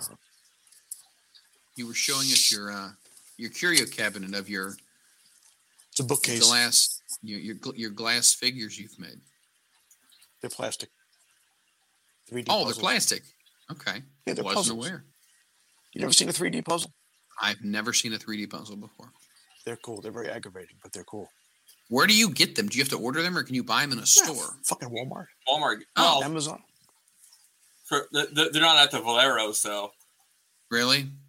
Really? You know, After I, all that, after I try to set you up a time and time again. Uh-huh. I was Set at Walmart. I was at for Walmart last week. Look, I'm losing my voice. This is the most talking I've done in weeks. This is the most talk you've done. So I was going through Walmart and I was looking for a video. You know, they have like the reduced videos, the big bin, like two bucks? like yeah. two ducks, two bucks. I was digging for a TNA episode with me versus Red. And I couldn't fucking find it. oh man, Oh, I guess they sold out or the match never happened. Nice. Indeed. All right. Well, guys, it looks like we are going to put a bow tie on this. Thank we Christ. We do appreciate it. Uh, this has been a super long episode, but we are appreciative that you guys came along to join us on this crazy ride that we call Front Row Material. Once again, I'm going to take it to the close. Thank you to Erick Rowan, who you can follow him on social media. He is at Erick Redbeard. Please follow him, buy his merchandise, follow him on Instagram. Once again, it's the same uh, handle. Follow Jerry Lynn and Mikey Whipwreck. It's Jerry Lynn. You can follow Mikey Whipwreck at Mikey Whipwreck underscore. You can follow the Rit at the underscore Rit underscore. I guess it has two T's. I'm not even quite sure. Close enough. Uh, follow. Where did Christopher go? I guess the AOL dial-up didn't work. We'll plug him as well. Um, also, Moondog Murray, awesome dude. We're gonna bring him on again. Uh, very, very fun, positive guy. Please follow him as well. And uh, that's going to do it. But before we go, we did want to say we have a teaser for next week's episode. Uh, going to be another really cool guest coming on to join us. It'll be fun. Who is it? And an update on Buzzballz. That's right, kids. There's an Who update on Buzzballz. I can't really tell you. I mean, you gotta you gotta tune in next week and follow me on social media for the details. Let's rate Kip Sabian. I'm willing to rate anyone. I don't know how to do it. Can you rate it from your end? Uh, are you in Twitch? Are you you're in the chat? I'm yes, I'm Okay. manning the controls. Okay. Put in forward slash raid R A I D. Into the public chat? Yeah. Okay. Okay. Okay. So the word raid, R A I D, got it. So forward slash raid Oh, forward slash raid. Yeah. Okay. Forward slash raid, got it. space Okay. The Kip Sabian. T H E K I P S A B I A N. You know, I really appreciate his name. It's it's like six letters, six letters, six letters. He's got a really good voice too. Maybe that's just me. I really like it. I'm digging it. Your work is okay, but your voice. Man, if Wha- he- No, I'm not saying that. I'm just saying he's got a cool accent. So I guess we're gonna raid them. So I just hit the enter key and we're we're we're raiding them. I think so. Forward slash the word raid. I hit the space bar once and I spell the Kip Sabian all together, and that's it. Let me see. Did you hit enter? No, should I? Oh God, I can't hear anybody. Oh God, it's doing the Jerry thing. I can't hear anything. Did I do it right? I mean, that didn't work. An error occurred. With, uh, God, Hold on, hold on. Let me let me let me go. Hold on. Let me do it through Twitch. God, for the for the people that are in this chat, God bless you for hanging in with this. My goodness.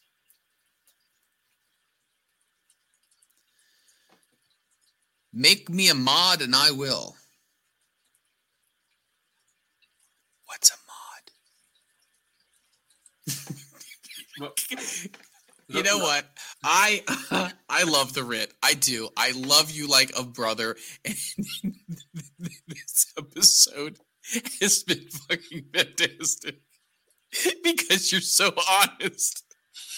Well, You're just so honest about it. I don't know what's gonna happen this week. I haven't talked to my partner. Oh shit, that's beautiful. 20 minutes to nine, he sent me a message. Hey, you want to go on? My headset not charged. My microphone is put away.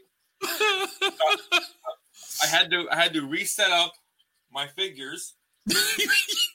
Wait a minute. Do you tear down at the end of every broadcast? No, I, I went and just got Jerry's back in the mail from him. Okay. It's So you're good. Okay. It's now autographed. Perfect. So I had that, and I have to put keep him front and center next to uh, Kenny Omega to rub into you. The AEW World Heavyweight Champion, the greatest wrestler on planet Earth. I, I just picked up Chris Jericho You make me sick. Do you realize this? What? and Why? Cody. And one of what's even better? What? I'm glad you're sitting down. Mhm. I got the whole, I got the whole series three coming. Who Yeah. hooked you up? Who hooked you up? Who was your Who was your inside? eBay. I know D- d- somebody. I know somebody I know somebody. 180 bucks Is that with shipping? shipping it all. 180 but how many action figures are in that 180 six so what's what's what's 180 divided by six 30. Not bad you're paying 10 over retail that's not bad Yeah. plus no shipping plus no shipping. A- And I'm getting the Young Bucks second. Didn't really care about them, but you got to have the set. shut your mouth don't even don't even give me that that that that jiggle of the head like you don't i don't have one goddamn action figure i don't have, i don't have one Well, when's your birthday? march 17th st patrick's day Wow. I might have to. i turned i know and i'm i'm busting your i'm busting your Oh, balls I here know. I know. i'm just march 17th st patrick's day is when i uh is when i turned the big 4-0 so I still got one more year. But see, you look younger than me. You look like you're young. Well, thanks. You do. You look good. Mikey's now disconnected as well. It looks looks like his dial-up wasn't working. God love everybody in this room. Yeah, I'm actually getting ready. I'm still. I'm still trying to talk. uh Hide my dick into trading his uh, one and only AEW action figure. He, For what? He uh, he wants Moxley, and he has one of those uh, limited edition one of five hundred or one of a thousand MJFs. That's worth like three hundred bucks. Shut your no. So you're okay. So you're gonna try to trade him. No, he, he he he's told me he was he was thinking about doing it. He's gonna trade you. What are you gonna give him? A uh, Jon Moxley that he wants. You're giving him a Jon Moxley, and he's giving you an MJF. Yeah, but his MJF's worth like twenty times the amount mine is. I can't. I can't do this. TNA's TNA's coming out with new action figures. Or Impact. it's a two pack, right? it's it's a two pack magical moments. Magical moments. Ah. Amazing Red, Mikey Whipwreck. Mikey, I have to say that fuchsia shirt looks phenomenal. A lot better than the shirt Jerry was wearing. What Jerry was is he naked. wearing? Absolutely Naked. nothing. He was in He bed, was- you know, listening to Lionel Richie, Mhm. shirtless, and he kept rubbing his chest, looking at Freeland. I don't know He why. did. He did. I'm not lying to you. Uh, A little distracting. I thought one of the highlights of the interview with uh, with I think with between Erick, both your foreheads, you thought it was a boob.